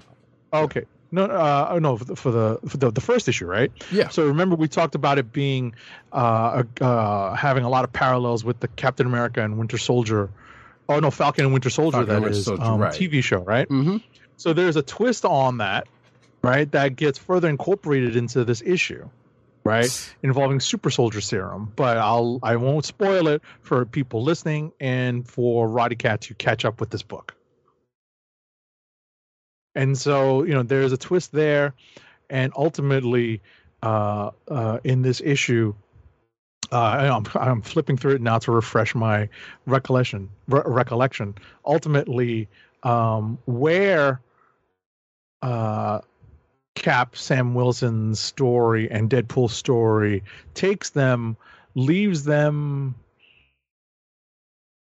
leaves them as a target, for a sovereign leader that we all know and love to hate and love as well. Really interesting. Mm-hmm. Okay. Right. So you know, just uh, you know, when you read it, you'll see. You know, and you wonder, you know, when when you see the setting, right? Because you get the setting right away. You're just like, huh. So I wonder what's going to happen in this story, and of course, what you think will happen actually does happen. All right. Next up is all right. So we did Iron Cat, Iron Man, Hellcat, and She Hulk. Next up is the Variants, number one. It's written by Gail Simone with art by Phil Noto and letters by VC's Cory Petit. So uh, this is I didn't expect to read this book. I'll be honest because I'm not that big a Jessica Jones person, but this is billed as a Jessica Jones mystery, and unfortunately, like a lot of comics nowadays, everything from Avengers to Spider Man has to do with the multiverse. And this is not any different. This is no different at all. Lots of multiverse shenanigans, but the the the, the best part of this issue is the the super clean Phil Noto art, which is just a, always a joy to look at. Always a joy to look at. You know, the facial expressions, you know, the action's never going to be the highlight of a Phil Noto book right? It's always going to be the facial expressions. You know, he does them so well, and you know, there's so much acting involved in just the facial expressions of these characters, and so it is just a wonder to behold a Phil Noto book. And uh, like I said, more multiverse stuff, more multiverse stuff than you can shake a stick at. Next up is X Force number 29. It's written by Benjamin Percy, with art by Robert Gill, colors by Guru EFX, and letters by, again, our favorite lettering paisan, VC's Joe Caramagna, who's busy this week. Um, in this issue, I don't think Roddy Cat's been keeping up with X Force, have you? Uh, I'm a couple of issues behind, but yes, I have. Oh, okay, so you haven't. So uh, just being a few issues behind, I will not spoil. Um, but there is uh, a version of, uh, you know, it's a minor spoiler. There's a version of Cerebro on the loose. Yeah, I've read. So I, I'll go ahead and say is I remember I skimmed through the last ep- issue because I was going to read this issue, and I was like, I don't remember when that ha- when the beginning of that happened. So I need to go back and read the the issue before that. Sounds good. Sounds good. So that's not too big a spoiler. Right. So there is a version of Cerebro on the loose and threatening to uh, essentially take over Krakoa. And the X Force team has been mobilized to deal with this threat.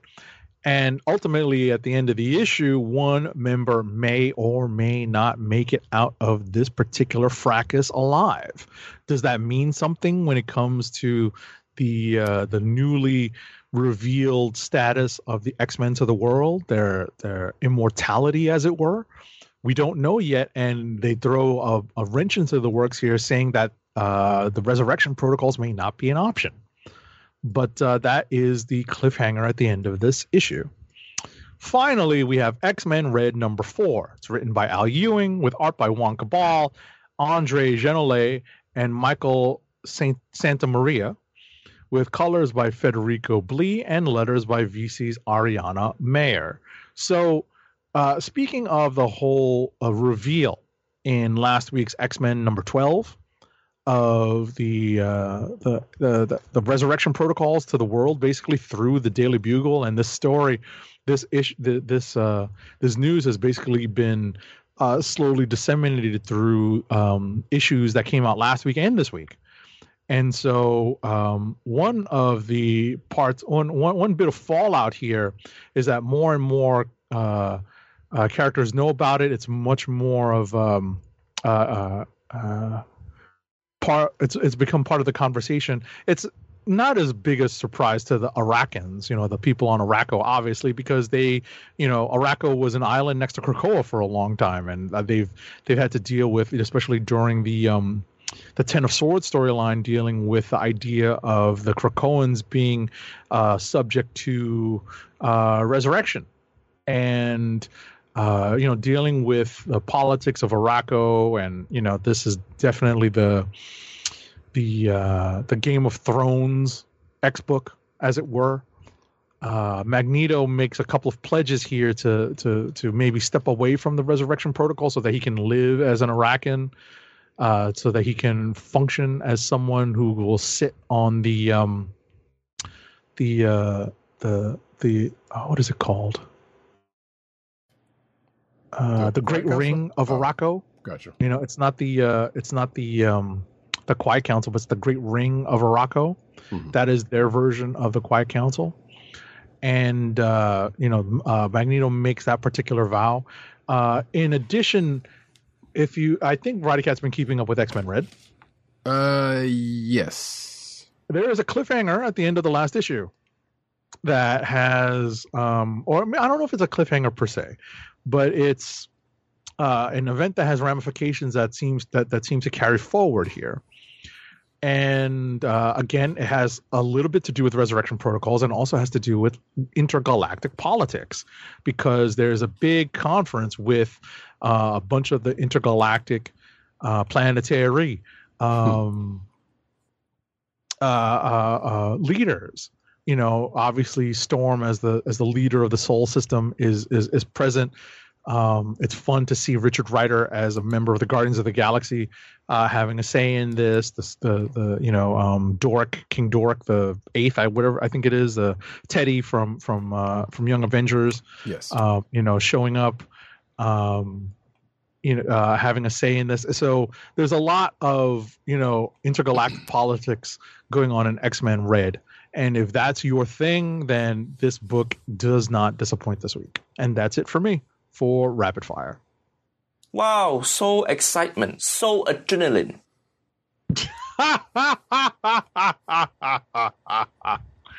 oh boy. All right, so here we go with my stuff. We start off with uh, Batman Beyond the White Knight number four. Uh, written by, script and art by Sean Murphy, I guess formerly known as Sean Gordon Murphy, uh, although it's still the same person. Colors by Dave Stewart, letters by AndWorld Design. So we find out in this issue, uh, well, I guess we can safely say that Duke um, has been officially made officially unofficially made Robin, much to the chagrin of uh, uh, Bruce in this uh, issue. Uh, Duke in this world is an adult. Most Robins have been uh, teenage, so I was like, okay, he's he's doing well by it, but at the same time, like, I feel like he's a little old for the job. I'll put it that way. Mhm. Um, but nevertheless, uh, there is that uh, Bruce ends up as, as well. Bruce ends up dis- disappearing from his quote unquote captivity, although he wasn't really being uh, he wasn't really being arrested. He was just being um, sought by Barbara Gordon to work with her um, since he escaped jail. But he was like, "No, I'm out here."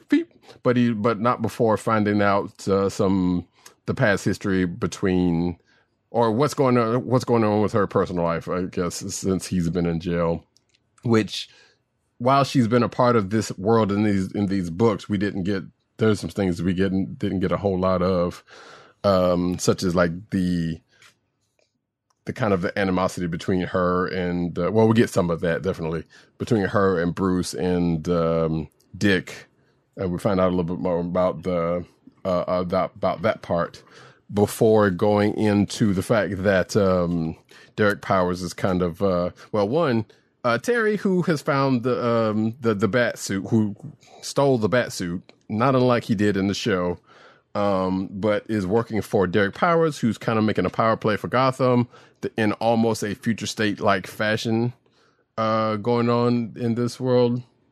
Uh, but and so he needs that, and there's also a kind of a Nick Fury slash, uh, I mean, Nick Fury a la um um not Winter Soldier. No, actually, I guess it was Winter Soldier, where um there was a as a Nick, Fury esque vibe with uh Derek Powers because he's trying, he's basically using the the Bat Tank and wants, I mean, the Bat Tech, and trying to sell it all over the world because of um some something that he was telling Ter- Terry about what's going to happen um, um, a Batwing in every country, so, so to speak. Um, uh, but also is trying to enlist uh, Joker's daughter, uh, Joker Harley's daughter, Jackie, uh, for some odd reason, trying to find Bruce Wayne, who is still on the loose, because that is the loose uh, pin in this.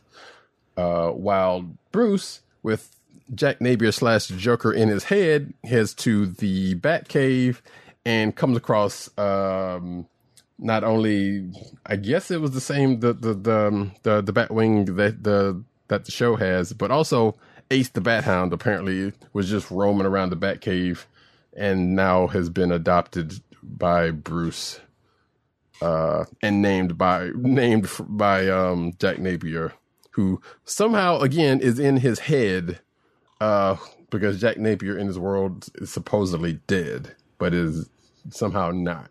Not sure they have never explained that part yet, and I'm not sure if they're ever going to uh, by the end of this miniseries. But regardless, I have enjoyed uh, these books. And uh, there's also a spinoff that is coming off of this particular issue, which we saw coming, which that has to do with uh, Jason Todd, the Red Hood. Uh, and they even at the end of this issue, they even um, kind of give a nod to that, which I, I assume is going to be coming soon, since they um, since they put that there on the last page. But yeah, so the this world has is not short with of uh, stories, and they've been pretty good so far. So I'm still along for the ride uh, in that respect. Next up, we have Aquaman number five. Uh. I love it. Here we go. Uh, script by Chuck Brown and Brandon Thomas. Pencils Sami Basri. Inks by uh, Vicente Cifuentes. Colors by Adriano Lucas. And letters by AndWorld Design. So, um, um, Arthur Curry, Jackson Hyde, and Mant- Black Manta pretty much have been teaming together to stop the sleeper ant- uh, uh, Atlanteans from uh, from waking up and causing havoc in the surface world. But they stopped one thing, and yet the signal is still uh, waking these sleeper agents. So they had to uh, find another plan, which they enact in this particular issue. But of course, Black Manta kind of goes partially against the plan because he's Black Manta. He's going to do what he's going to do, which kind of causes some havoc. Um, at the end, uh, Steve Trevor kind of pays a visit, try to to to, um to to, to um you know because like the world kind of knows these uh, Atlantean sleeper agents are are um are are are about and the fact that um Arthur Curry and folks are trying to clean up that mess visibly, you know, hasn't escaped the notice of uh, governments of the world, put it that way. So there's all that's going on. Um, not sure if one of them is going to make it out of this at the end because there was some thing, something that happened at the end that um, we have not seen. Um, we have not seen the aftermath of, but we will find. out. But they're they're dressing it as um, there may be a death of an Aquaman, um, and it's probably not the one you're thinking. So we'll see. Uh, next up is Deathstroke number ten. Which is uh, written by Ed Brisson, art by Dexter Soy, uh, colors by Veronica Gandini, letters by Steve Wands. So this starts um, Deathstroke year one after the, um, and I'm not sure because I I haven't read the last couple of issues because it's all in that Shadow War stuff. So I'm not sure if they kind of introduced that or this into that. But regardless, this is starting off uh, the the Deathstroke Year One storyline, and it goes back in time to um, talk about how basically Deathstroke got to way the way he is. Meaning, him being a mercenary, him being a super soldier. Uh, and in fact, it starts off um after whatever treatments he's gotten kind of um mess with him at first uh but then kind of uh him adjusting to that and him adjusting to life and him end up into him becoming uh, a mercenary and right before he becomes the noted deathstroke. So it's uh, it's interesting so far as um um uh, uh, as one would think because I don't think this is a backstory we don't we never actually got that much of in the past. I don't know, um, but um, if you're interested in that character and and and this, might be something you might want to check out. And that, folks, is it for me. Clicks of the week. Clicks of the week. Getting that sound effect. So we did get. Uh, actually, we did get both of them. I didn't. I forgot to put the other one in. Uh, we got um, two clicks from our absent uh, co-hosts. Uh, one is from Tim, which is Captain America: Symbol of Truth number two. Uh, and I don't think he said anything about it. He just said that that was his click. Uh, confirmed. Love G Chat. I just really love it. And the second one is Deathstroke number ten. He says it's uh, Year One is interesting, which I agree. Uh, from Dirt, which uh, which I agree with so far, anyway. So we'll see what Ed Brisson and crew does uh, with this. With with, with Deathstroke, seems like it's, it's up his alley. But it's with knowing this type of stuff that he's done in the past, so I expect uh, action forthcoming, more action forthcoming. Uh, you got Okay. yours? I'm kind of in between Mm-hmm. here this week. I'm in between. I really enjoyed Iron Cat number one. Mm, Uh, yes. I thought it was just a really, really, you know, just a fun issue. Believe it or not, I actually didn't mind that Iron Man Hellcat annual number one Mhm. because I really liked that we kind of saw a lot more of Patsy's story than we have in the last, like, probably 15, 20 years combined. yeah, there's there's some truth to that. Um, uh, I thought she's and X Men Red number four is actually, you know, like I said, with the the, the political maneuvering stuff Mhm. and all and everything going on, I actually enjoyed X Men Red number four as well. So I'm kind of in between here. Do you have a pick yeah. I you're think gonna I'm- jump on? I think I'm actually going to go with She-Hulk number four because I did say it was earlier it was a, a potential click, and I'm Hmm. between that and Iron Cat uh, number one or are were the two front runners for me. Um, But yeah, I think I'm definitely going to go with uh, She-Hulk number four. Um, why you're still thinking, uh, unless you're still thinking of yours. I'm still thinking. Go ahead. So I'm, I'm gonna bring up something else that I for that I didn't get a chance to bring up. I should say, um, while we're here, because unfortunately, didn't yeah, there's a there's a good bit of books I didn't get a chance to read, but um, Transformers.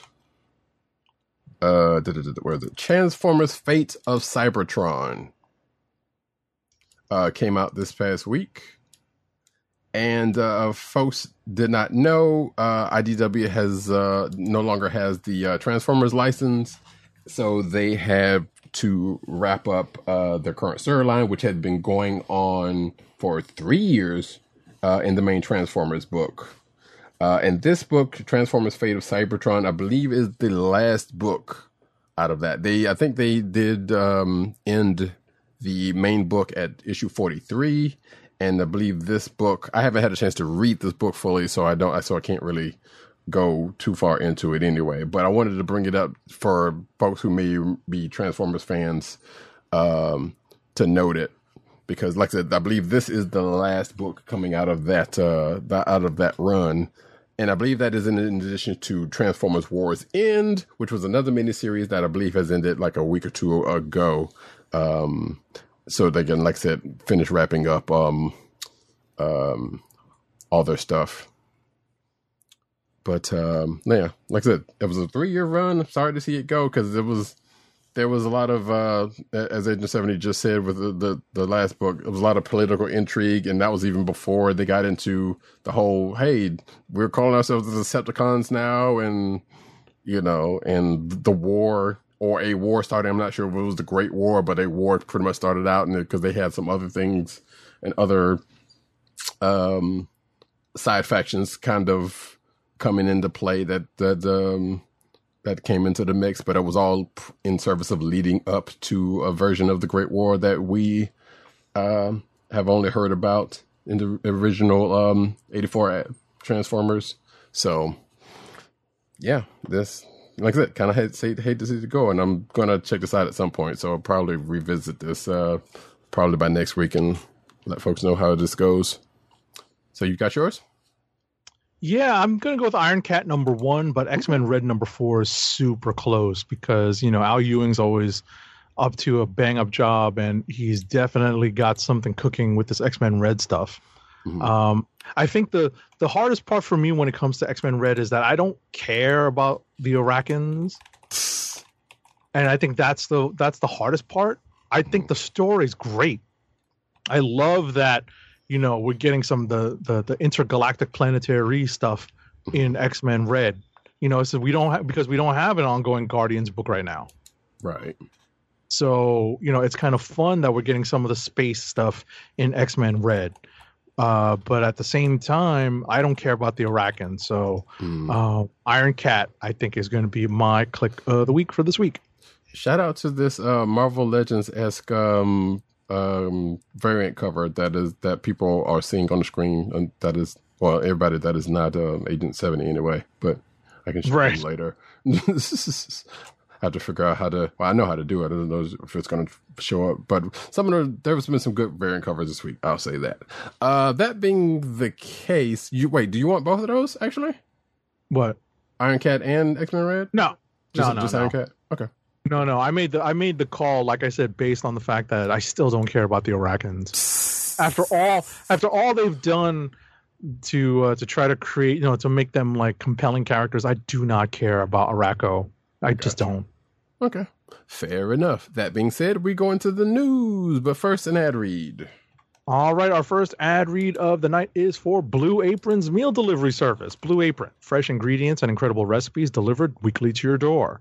Skip the grocery store and make incredible meals at home with Blue Apron, always shipped free right to your home.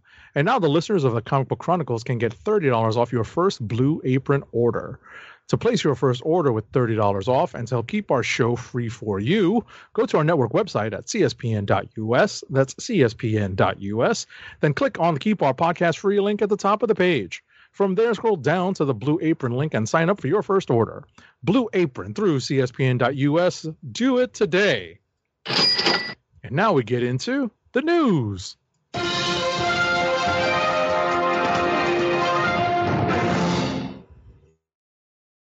Hey, crap.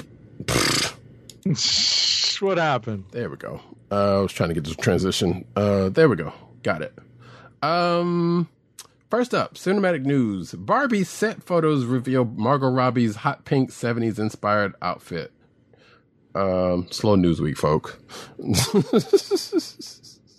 so yes, um, some Twitter user uh, posted some behind the scenes pictures of the film. Apparently, we see Margot Robbie stepping out of her trailer in a um, hot pink um, outfit.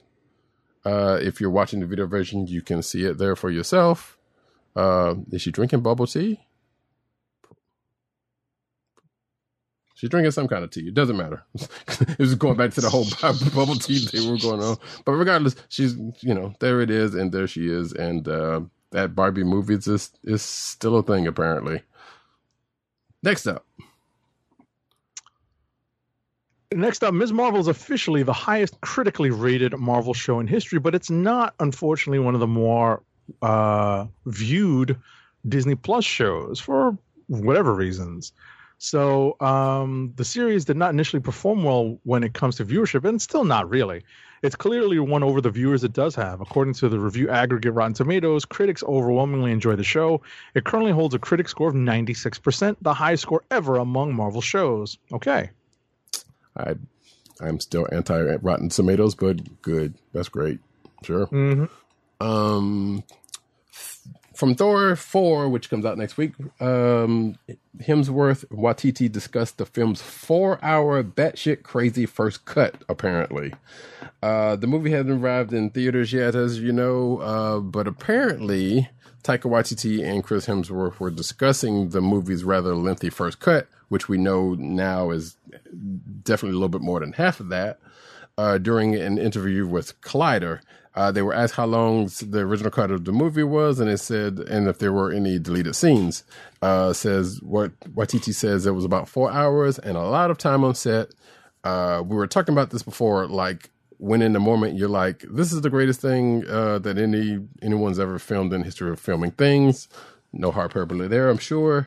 Uh, and you get into the edit, and you're like, uh, I still kind of like it, and then blah blah blah blah blah. Regardless, uh, the um, the a Monty Python gets gets compared to, uh, and also being said, uh, batshit crazy wild, as um, Hemsworth says. And he, uh, uh, as a matter of fact, Christian Hemsworth said that he's seen the cut, uh, which has him saying that. So, hey, go figure. As uh, Agent 70 said uh, before the show, maybe we'll see that in um, um, home release. Maybe it'll be on Disney Plus. Who's to say? Next up. Next up, so this is spoilers for Doctor Strange and the Multiverse of Madness. If you still haven't watched this movie, it is now out on Disney Plus. But uh, if you haven't, if you still haven't watched it, spoilers for this movie, so you can fast forward past this particular news uh, item. But there is a major Doctor Doom link that the, uh, um, in the movie that the Multiverse of Madness producer um, Richie Palmer confirmed um, that uh, in the movie where uh, Reed Richards makes an appearance, he's actually arriving via the teleportation of uh, via the time platform of Doctor Doom. So I'm not gonna I'm not gonna sit here. I thought about that when I saw that scene. I was like, wait. Same here. Same here. I'm like that. That has to be what you think it is. But at the same time, where did he get it from? You know, the, the, all the things coming to their minds, the stuff that hasn't been established yet in MCU. I'm like, okay, they they need to do something with this. they're they're Right. giving us way too many teases. Yep. So yeah. Um. Next up, though, Emma Roberts joins Sony's Spider-Man spinoff, um, Madam Web, and I don't know what that is in, that picture they have on this uh, thing, but it looks like a big giant hairy spider on her shoulder. Uh, either way, uh, apparently, according to Deadline, Emma Roberts, uh, like I said, has joined the cast in an undisclosed role, um, along with everybody else who has been um, uh, attached to this uh, movie. Uh, Sony did not issue a comment regarding Roberts' reported casting at the time of the recording. So, still hush hush on the scenes of that thing that's probably not tied to anything that we would care about. Next up. All righty. So next month, July now, because we are in July now. Uh, in July, Marvel Studios makes its return to San Diego Comic Con. So during a press conference for Thor: Love and Thunder, Marvel Studios president and Marvel Entertainment chief creative officer Kevin, just say Kevin Feige confirmed. Kevin Feige confirmed that Marvel Studios would be present at San Diego Comic Con 2022, marking the studio's first appearance at SDCC since 2019. The confirmation debunks an earlier report claiming that Marvel Studios is planning to sit out Comic Con for another year. And, you know, we thought maybe they might sit it out in favor of just doing all the announcements at uh, D23, but it turns out that Marvel Studios is going to be at San Diego Comic Con this year. Right. I mean, that doesn't negate them still doing something at the um, at the con- uh, uh, uh, convention, which I'm pretty sure they will. But yeah, Yeah, the- they will. Yeah, but the fact of like we even said last week, like it didn't. It's weird for them to miss out on Comic Con. Like, granted, they have before, but still, like it just feels weird at this point for them to not to have one to not have anything with stuff we know coming across and just not be there at all. So Right. I mean, when we were at the height of the pandemic, it made sense. right, you know but no as we as you know like and, and obviously we're still dealing with the the effects of the the the, the pandemic which is essentially now endemic but um, you know, uh, ultimately, you, we're we're hoping that everything goes off without too much of a hitch, and that people stay healthy Mm. when they attend San Diego, and they're able to, uh, you know, um, uh, have this panel and make these uh, great announcements that we're all expecting. Yeah, I was watching. Um, um, I should have put it in the show notes, but I was watching. Um, I believe it was the Nerdist uh, uh, recap video for Miss Marvel for for this week, and the dude makes a joke was like, um, was something about masks, and it was like because apparently, uh, well, because I think it was about the part where um, uh, Kamala says, um, "Are you are what?" Maybe I'm from Canada because apparently she is from Canada in in the midst of that, and uh, and the dude was like, um, um, well, yeah, making making basically making a joke about Americans not wearing masks. and he was like, Oh. "Is that too far?" I was like, I laughed at that one. I, I, got, I had a genuine laugh about that. It was like, yeah, he's right because I think I'm probably one of the I, one of the few people I have seen around here wearing a mask continuously. Yeah, it's that's ridiculous. So, anyway, um, uh, that was just a, a nice little side. Next up, um, oh, I guess that's me. Uh, Adult Swim reveals panel plans for San Diego Comic Con 2022. Um, so apparently they're going to have a busy, quite busy summer because there's a number of their series returning for new episodes, but they also have plans for some bigger events over the next uh, course, over the course of the next few months. Excuse me, uh, which includes uh, San Diego Comic Con. So, like normal folks, uh, after Comic Con, we will definitely have a deluge of, well, maybe not even a deluge, but we will definitely have a bunch of announcements for the next couple of weeks uh, after the show about stuff coming up, I'm sure. Uh, this article goes into a list of stuff that is returning and whatnot, including some shows I'm not even going to mention, and um, most of these I don't even watch anyway, so it doesn't really matter. Um, but yeah, there you go. Adult Swim, in effect, San Diego. Next up. Next up, so Warner Brothers Discovery still seems so weird to say that. Yeah. Warner Brothers Discovery announced this week uh, its plans to uh, its plans for San Diego Comic Con 2022 from July 21st through the 24th. Uh, just like Marvel Studios, this marks Warner Brothers' first in-person appearance at the convention in three years, after previous conventions were canceled or scaled back because of the pandemic. So you know we're going to get a lot of stuff uh, including um, you know and, and lots of updates and uh, including panels on the Game of Thrones prequel House of the Dragon, uh, the final panel for CW's Riverdale, screenings for Harley Quinn season three, and Green Lantern Beware Beware My Power. We're gonna get some uh, stuff on some video game stuff on that uh, Gotham Knights and um, we also get some Sandman stuff. So we, you know, there, there's lots of stuff here in this article. Take a look at it, but uh, you know, it, it it turns out that this San Diego is probably going to be close to pre-pandemic levels in terms of activity. Yeah, yeah, that's safe enough to say. So I cannot wait for that um that uh Green Lantern movie. Uh anyway, Harley Quinn teases big announcement with new art and the Court of Owls. Uh shout out to Tim for writing this up. Uh let's see. There was um season three yeah, there was a announcement was probably most likely tied to when season three will drop, which I thought may have been released already, but maybe I missed that. Um, and it says, well, actually, it happened by now. So, um, but apparently, the Court of Owls is going to be on the Harley Quinn show.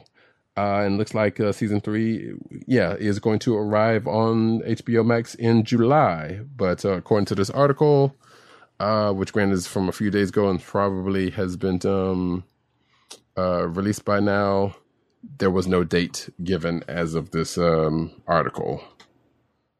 So I have not watched that show. Have you?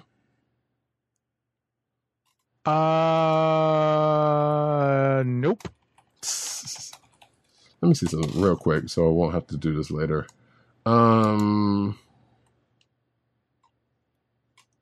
Yeah, yeah, yeah. Whatever. Um. Oh, okay. Uh, let's see. July twenty eighth. So yeah, July twenty eighth is when season three of Harley Quinn is going to um hit the HBO Max. Next up, we're going to move over. I guess we can go and officially count this as anime anime uh, corner.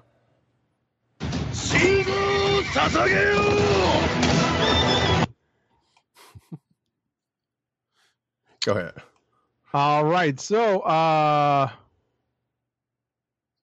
Warner Brothers Japan released a new five minute video that recaps the events of the Avenger Scar. So, this is the Full Metal Alchemist live action, hmm which is released earlier this year. The clips were released ahead of the premiere of the final movie in the franchise's live action movie trilogy, The Last Transmutation, which opens in Japan on June 24th. Okay. So, lots of spoilers in here.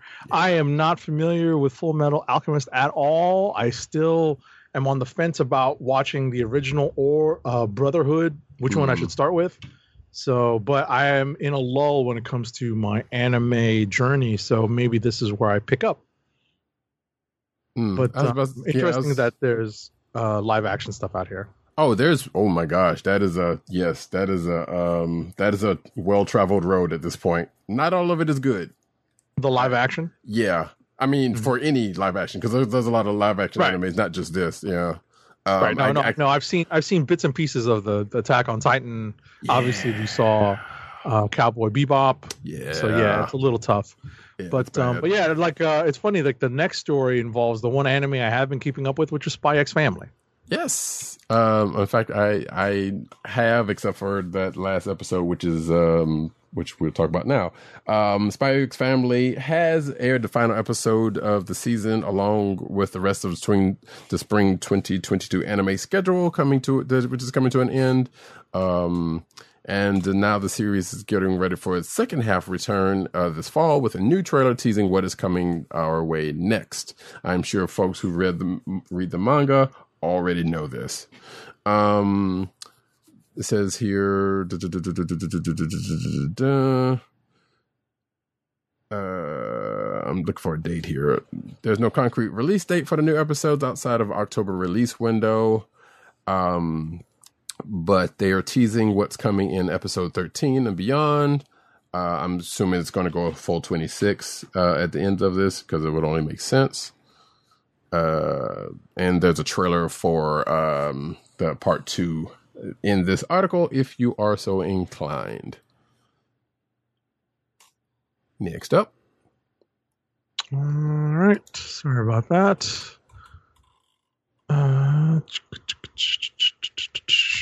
Dragon Ball Super has already hit theaters across Japan. Uh, this is Super Superhero, the movie.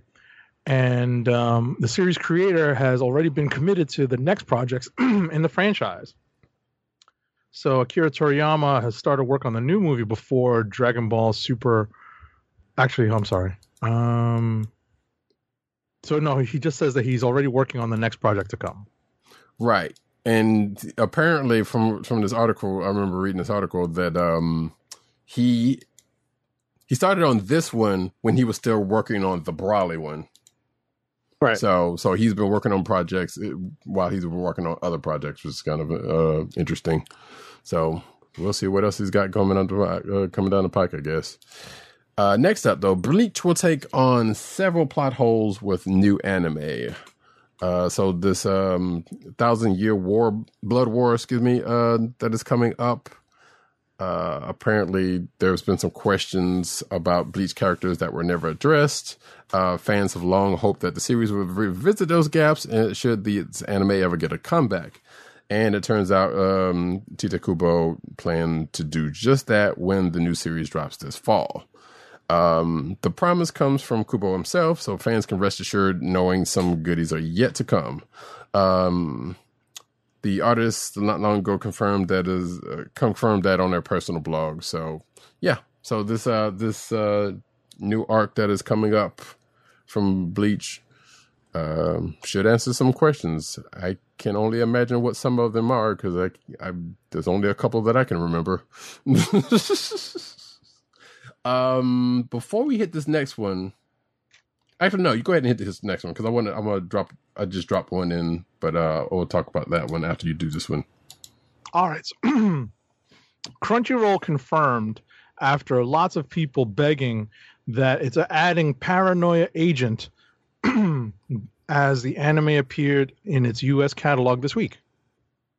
So this is uh, an anime from 2004, hmm and uh, it's apparently very popular. And now you can watch it with uh, English subtitles and the original Japanese audio, Yeah, it's uh, I've heard about Paranoia A- Agent, and or you can watch it with English dub. Yeah, if you are so inclined. Um, Right. If that's your if that's your prerogative. It's the way that you want to live. It's the wrong way, but it's the. Oh damn! You even got a sound confirmation. um, or rebuttal. We don't know which one is which. Regardless, um, stop it! Stop it! Stop it! Okay, sorry. Um, furiously clicking here, folks. So, um, you know, you don't need you don't need permission. You make your own decisions. Yeah, you know, that's that's that's on you. But yeah, Paranoid Agent, uh, uh, if I remember correctly, is good. I don't, I, it is usually not my cup of tea, but it's one of those ones, you know, go, going through and uh, going through anime at the time. It's like, hey, what is this? And then you find out what it is, and like, huh, okay. and that's not that's not an indictment of it. It's just that you know, like it's a, one of those uh, thrillers, so it's kind of if that's your cup of tea, that's you know that that's your thing, or it's not your thing. Either way, Right. um, uh, next up, uh, and the last for the anime before we go into the manga corner, um, Xbox is giving away Yu Yu Hakusho season one for free. Uh, which this is not the first time they've done this, and and um, I believe they've also done, um, given away season one of an, uh, of uh, Dragon Ball Z. So not, you know, you know, not surprising, but I believe. Oh yeah, I guess this is around that time. Every year they have like an anime month or something like that, and I think I thought had had this, um had happened by now, but um. Oh no, this is not even from that anime month. Must. So usually, uh, Xbox would have an anime month thing, and they would give away like a season or two, a season of uh, certain stuff like Dragon Ball and or Yu Hakusho, or like you know episode one of some anime. Uh, this is apparently coming from Xbox Game Pass Ultimate perks. So I guess they just kind of co-opted it into that.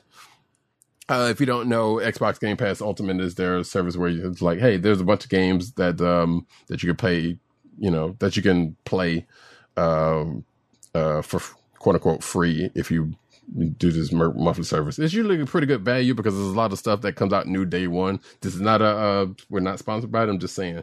But now they're adding Yu Hakusho season one to this perk, which I'm going to assume if this is correct uh, if this is the deal, I, you're probably going to keep that even if you're not paying for for um, Ultimate or for Game Pass.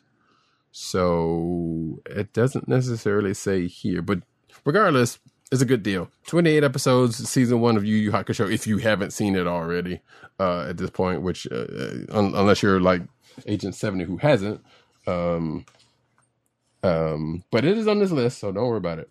Or at least I believe it is on your list, right? It's definitely on the list. Yeah, so yeah, so so would um definitely want to jump on this uh if you have Game Pass and don't already have this from previous sales.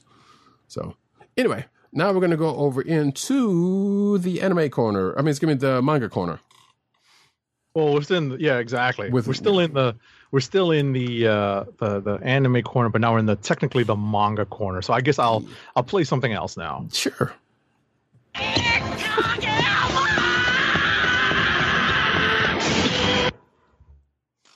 Gotta love it. Uh yes, Throwing some throwing some Haikyuu. indeed. I'll still watch I miss I miss watching Haikyuu. I mean, I watch it just for fun, but I, Yes, I you know. it's, it's one of my favorites, man. it's so good. It's so good. Like you know, I know Roddy Cat's not a sports ball guy. I've watched but- sports anime though, so that's that's slightly different. Yeah, you should definitely watch Haikyuu though. Haikyuu's awesome. I know it's it is like I said, you are not the only person. I and up and down my Twitter line when it was actually coming out, you know, coming out fresh. The people were Right. yeah, Haikyuu is like the best thing. So I, I hear, I hear, I hear, I hear. Haikyuu is awesome. All right, I just refreshed my uh my sheet, so you have to just allow me a minute to let it load so I can scroll and we can get to the comic news here. Yep. The manga news that is. All right. Uh the My Hero Academia. Oh my goodness, it just scrolled right past me. Scroll, scroll, scroll. All right. My Hero Academia peeks into Endeavor's tragic origin story. So, My Hero Academia has shed a tragic new light into Endeavor's origin story, teasing the darkest elements that push his idea of heroism with the newest chapter of the series. This is from last week, I believe. I And believe so. and what's funny is that I've I I had only taken a look at it. I hadn't read it yet, so this is just minor spoilers for me. Sorry. So no, but it's okay because I usually try to keep up with that stuff when they come when it comes out. Um, all right. Bottom line here though is that Endeavor is taking on One for All. I mean, uh, All for One that is, and uh, and uh, uh, you know he's being forced to face the darker parts of his past, and that's what it comes down to. Dun dun dun. Right. Now we go over to comic book news. The transition. I gotta, you know what it is? I've got to set all my transitions on on one page so that I don't have to keep flipping back and forth. Yeah, that makes sense. Uh, Marvel's Loki implies that he's been romantically r- involved romantically with spoilers. Spoilers. Um, so this is spoilers for Marvel's Ver- Voices Pride number one, which came out last last week or week before last. One recently. Last, I want to say last week. yeah, I believe that might be right because I'm seeing Because- variant. You know what's funny is that uh, just hold that thought. Is that um, if I'm not mistaken, there was some confusion on our part because of the solicitations. But what ended up happening is that because of shipping delays, variant covers for certain books Yes. have been getting shipped on different weeks. Right. Even though like the first, the fir- like the the initial or regular release, the prime release date is like the first date, and the second date is just when those um those variants finally hit the shop, hit, So- hit the comic shops. So that's what I was going to mention because this week was one of those weeks because there were a bunch of uh, variant covers for Marvel's Voices number one. Uh, uh, But the main book came out last week. correct. So, and matter of fact, a couple other books now that I think about it, with the, the variant, variant covers came out this week, and and the book came out last week. So, anywho, um, in the story "All My Exes in the Nexus," which was a story from Alyssa Wong and Stephen Byrne, um, brings readers back to the heyday of the Young Avengers. Uh, in the process, it shines new light on the many former lovers of Asgard's own trickster god Loki uh, including a couple of other mystic Marvel uh, icons. And I, since I'm just going to go and spoil it, it's Hercules and Morgan Le Fay. So neither one of those are a surprise, actually. So, uh, anyway, next up. I think we can skip this next story because Yeah. it covers books that we covered this week. Yeah, yeah, yeah. We can't. I meant to take that out of there. So yeah. All right. All right. So Marvel announces this is this this story actually just dropped today. Mar- and thanks to uh, shout out to uh, at TimDog98 for doing a quick write up on this that we are taking from. Marvel announces a new Spider Man series from Dan Slott and Mark Bagley. So, legendary Spider Man creators Slott and Bagley are returning to the web slinger for a new ongoing series called Spider Man. Number one, it launches in the aftermath of Edge of Spider Verse to coincide with Spider Man's 60th anniversary and teams Slott and Bagley together for the first time. So the fir- this series is going to feature appearances from Spider-Verse heroes such as Spider-Woman, Ghost Spider, Miles Morales, Silk, and more, along with some new heroes set to be introduced set to be introduced in Edge of Spider-Verse. This is also going to tie into the current Zeb Wells and John Romita Jr. Amazing Spider-Man and pick up plot elements such as Spidey's new costume and his mysterious association with Norman Osborn. Interesting. So, uh, welcome back, Dan Slott, after uh, kind of being, um, you know, spending such a long, uninterrupted run on Amazing. Yes, indeed.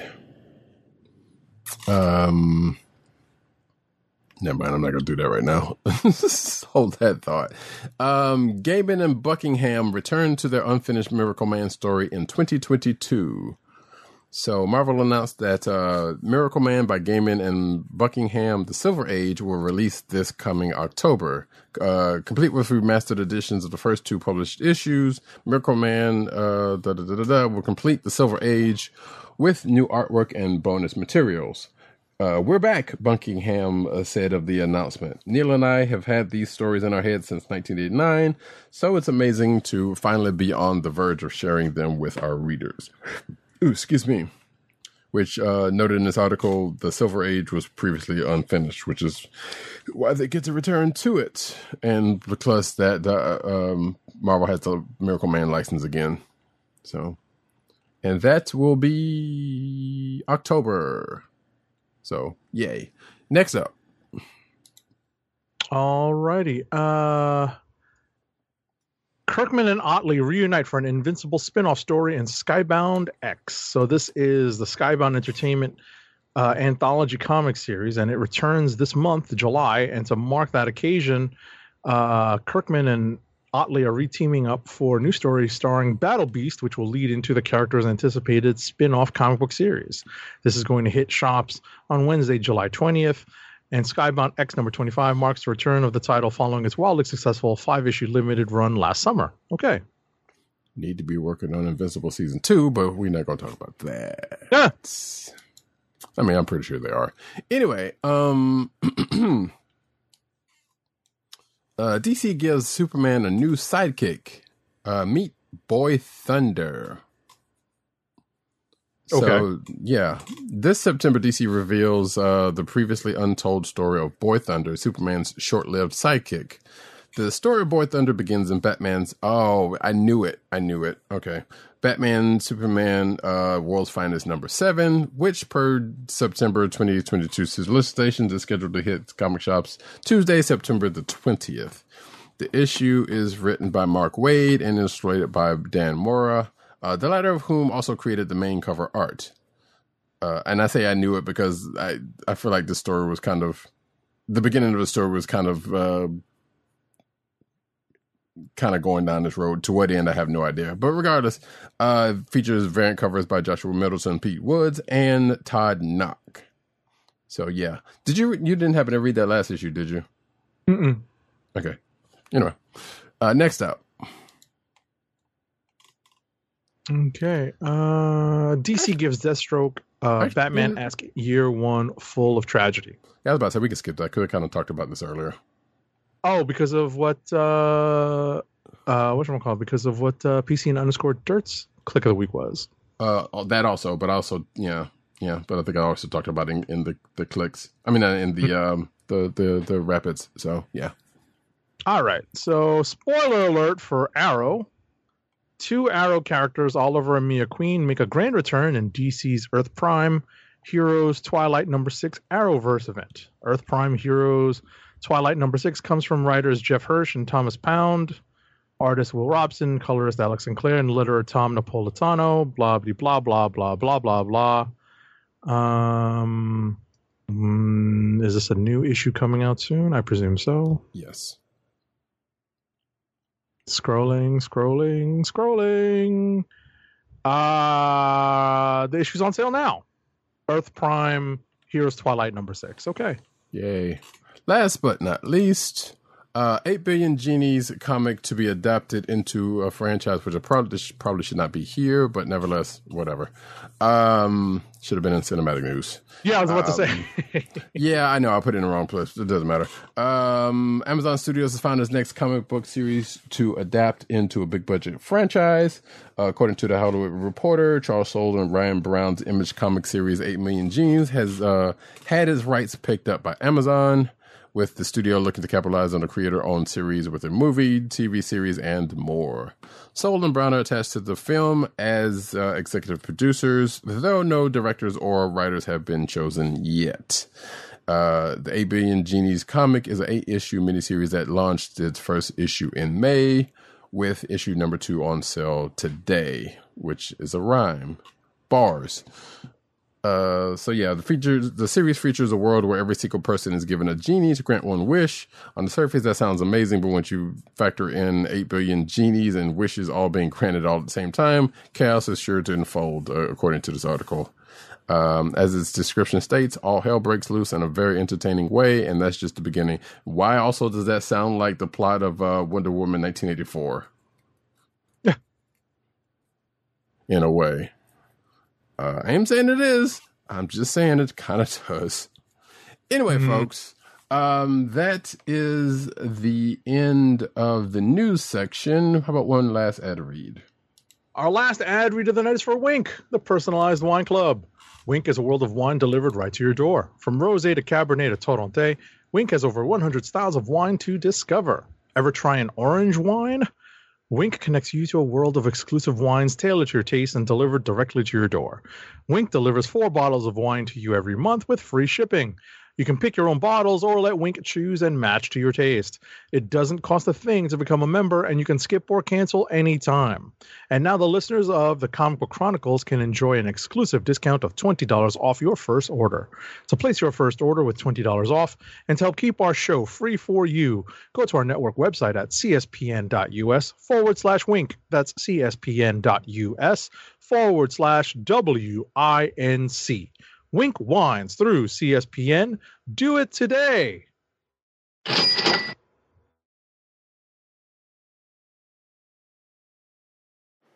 And here at Blue Bunny, we employ the world's best. Oh, best. no, no, no, no. That's not what I was supposed to do. That was not going on. Okay, never mind. You're not gonna.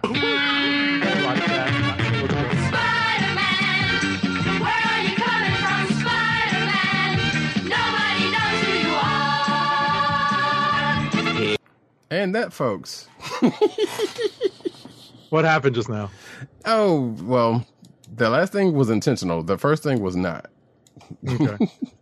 Anyhow, folks. It's like what happened just now? Like I, I literally just like like everything went dead. I was like, what happened? What's going on? Oh wait, so you didn't hear the Spider-Man thing? Oh no. Oh great. Well, folks out there probably did. Um that folks is the end of the show.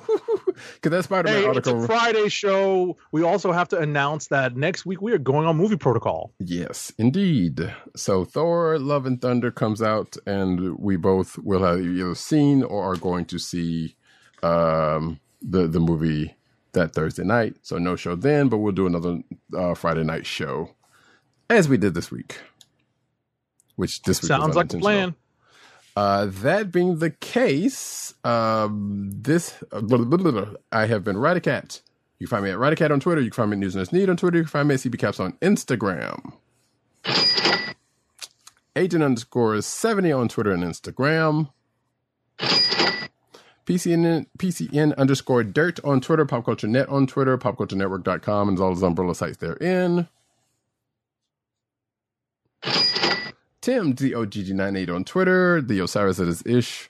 Uh, you can also find him at CB Cron on Twitter, which is the Comic Book Chronicles Twitter account. You can also find him at The Kliq Nation. That's the K L I Q N A T I O N, all one word. Also, thekliqnation.com. And also comicbook.com, where he's over there writing his face off.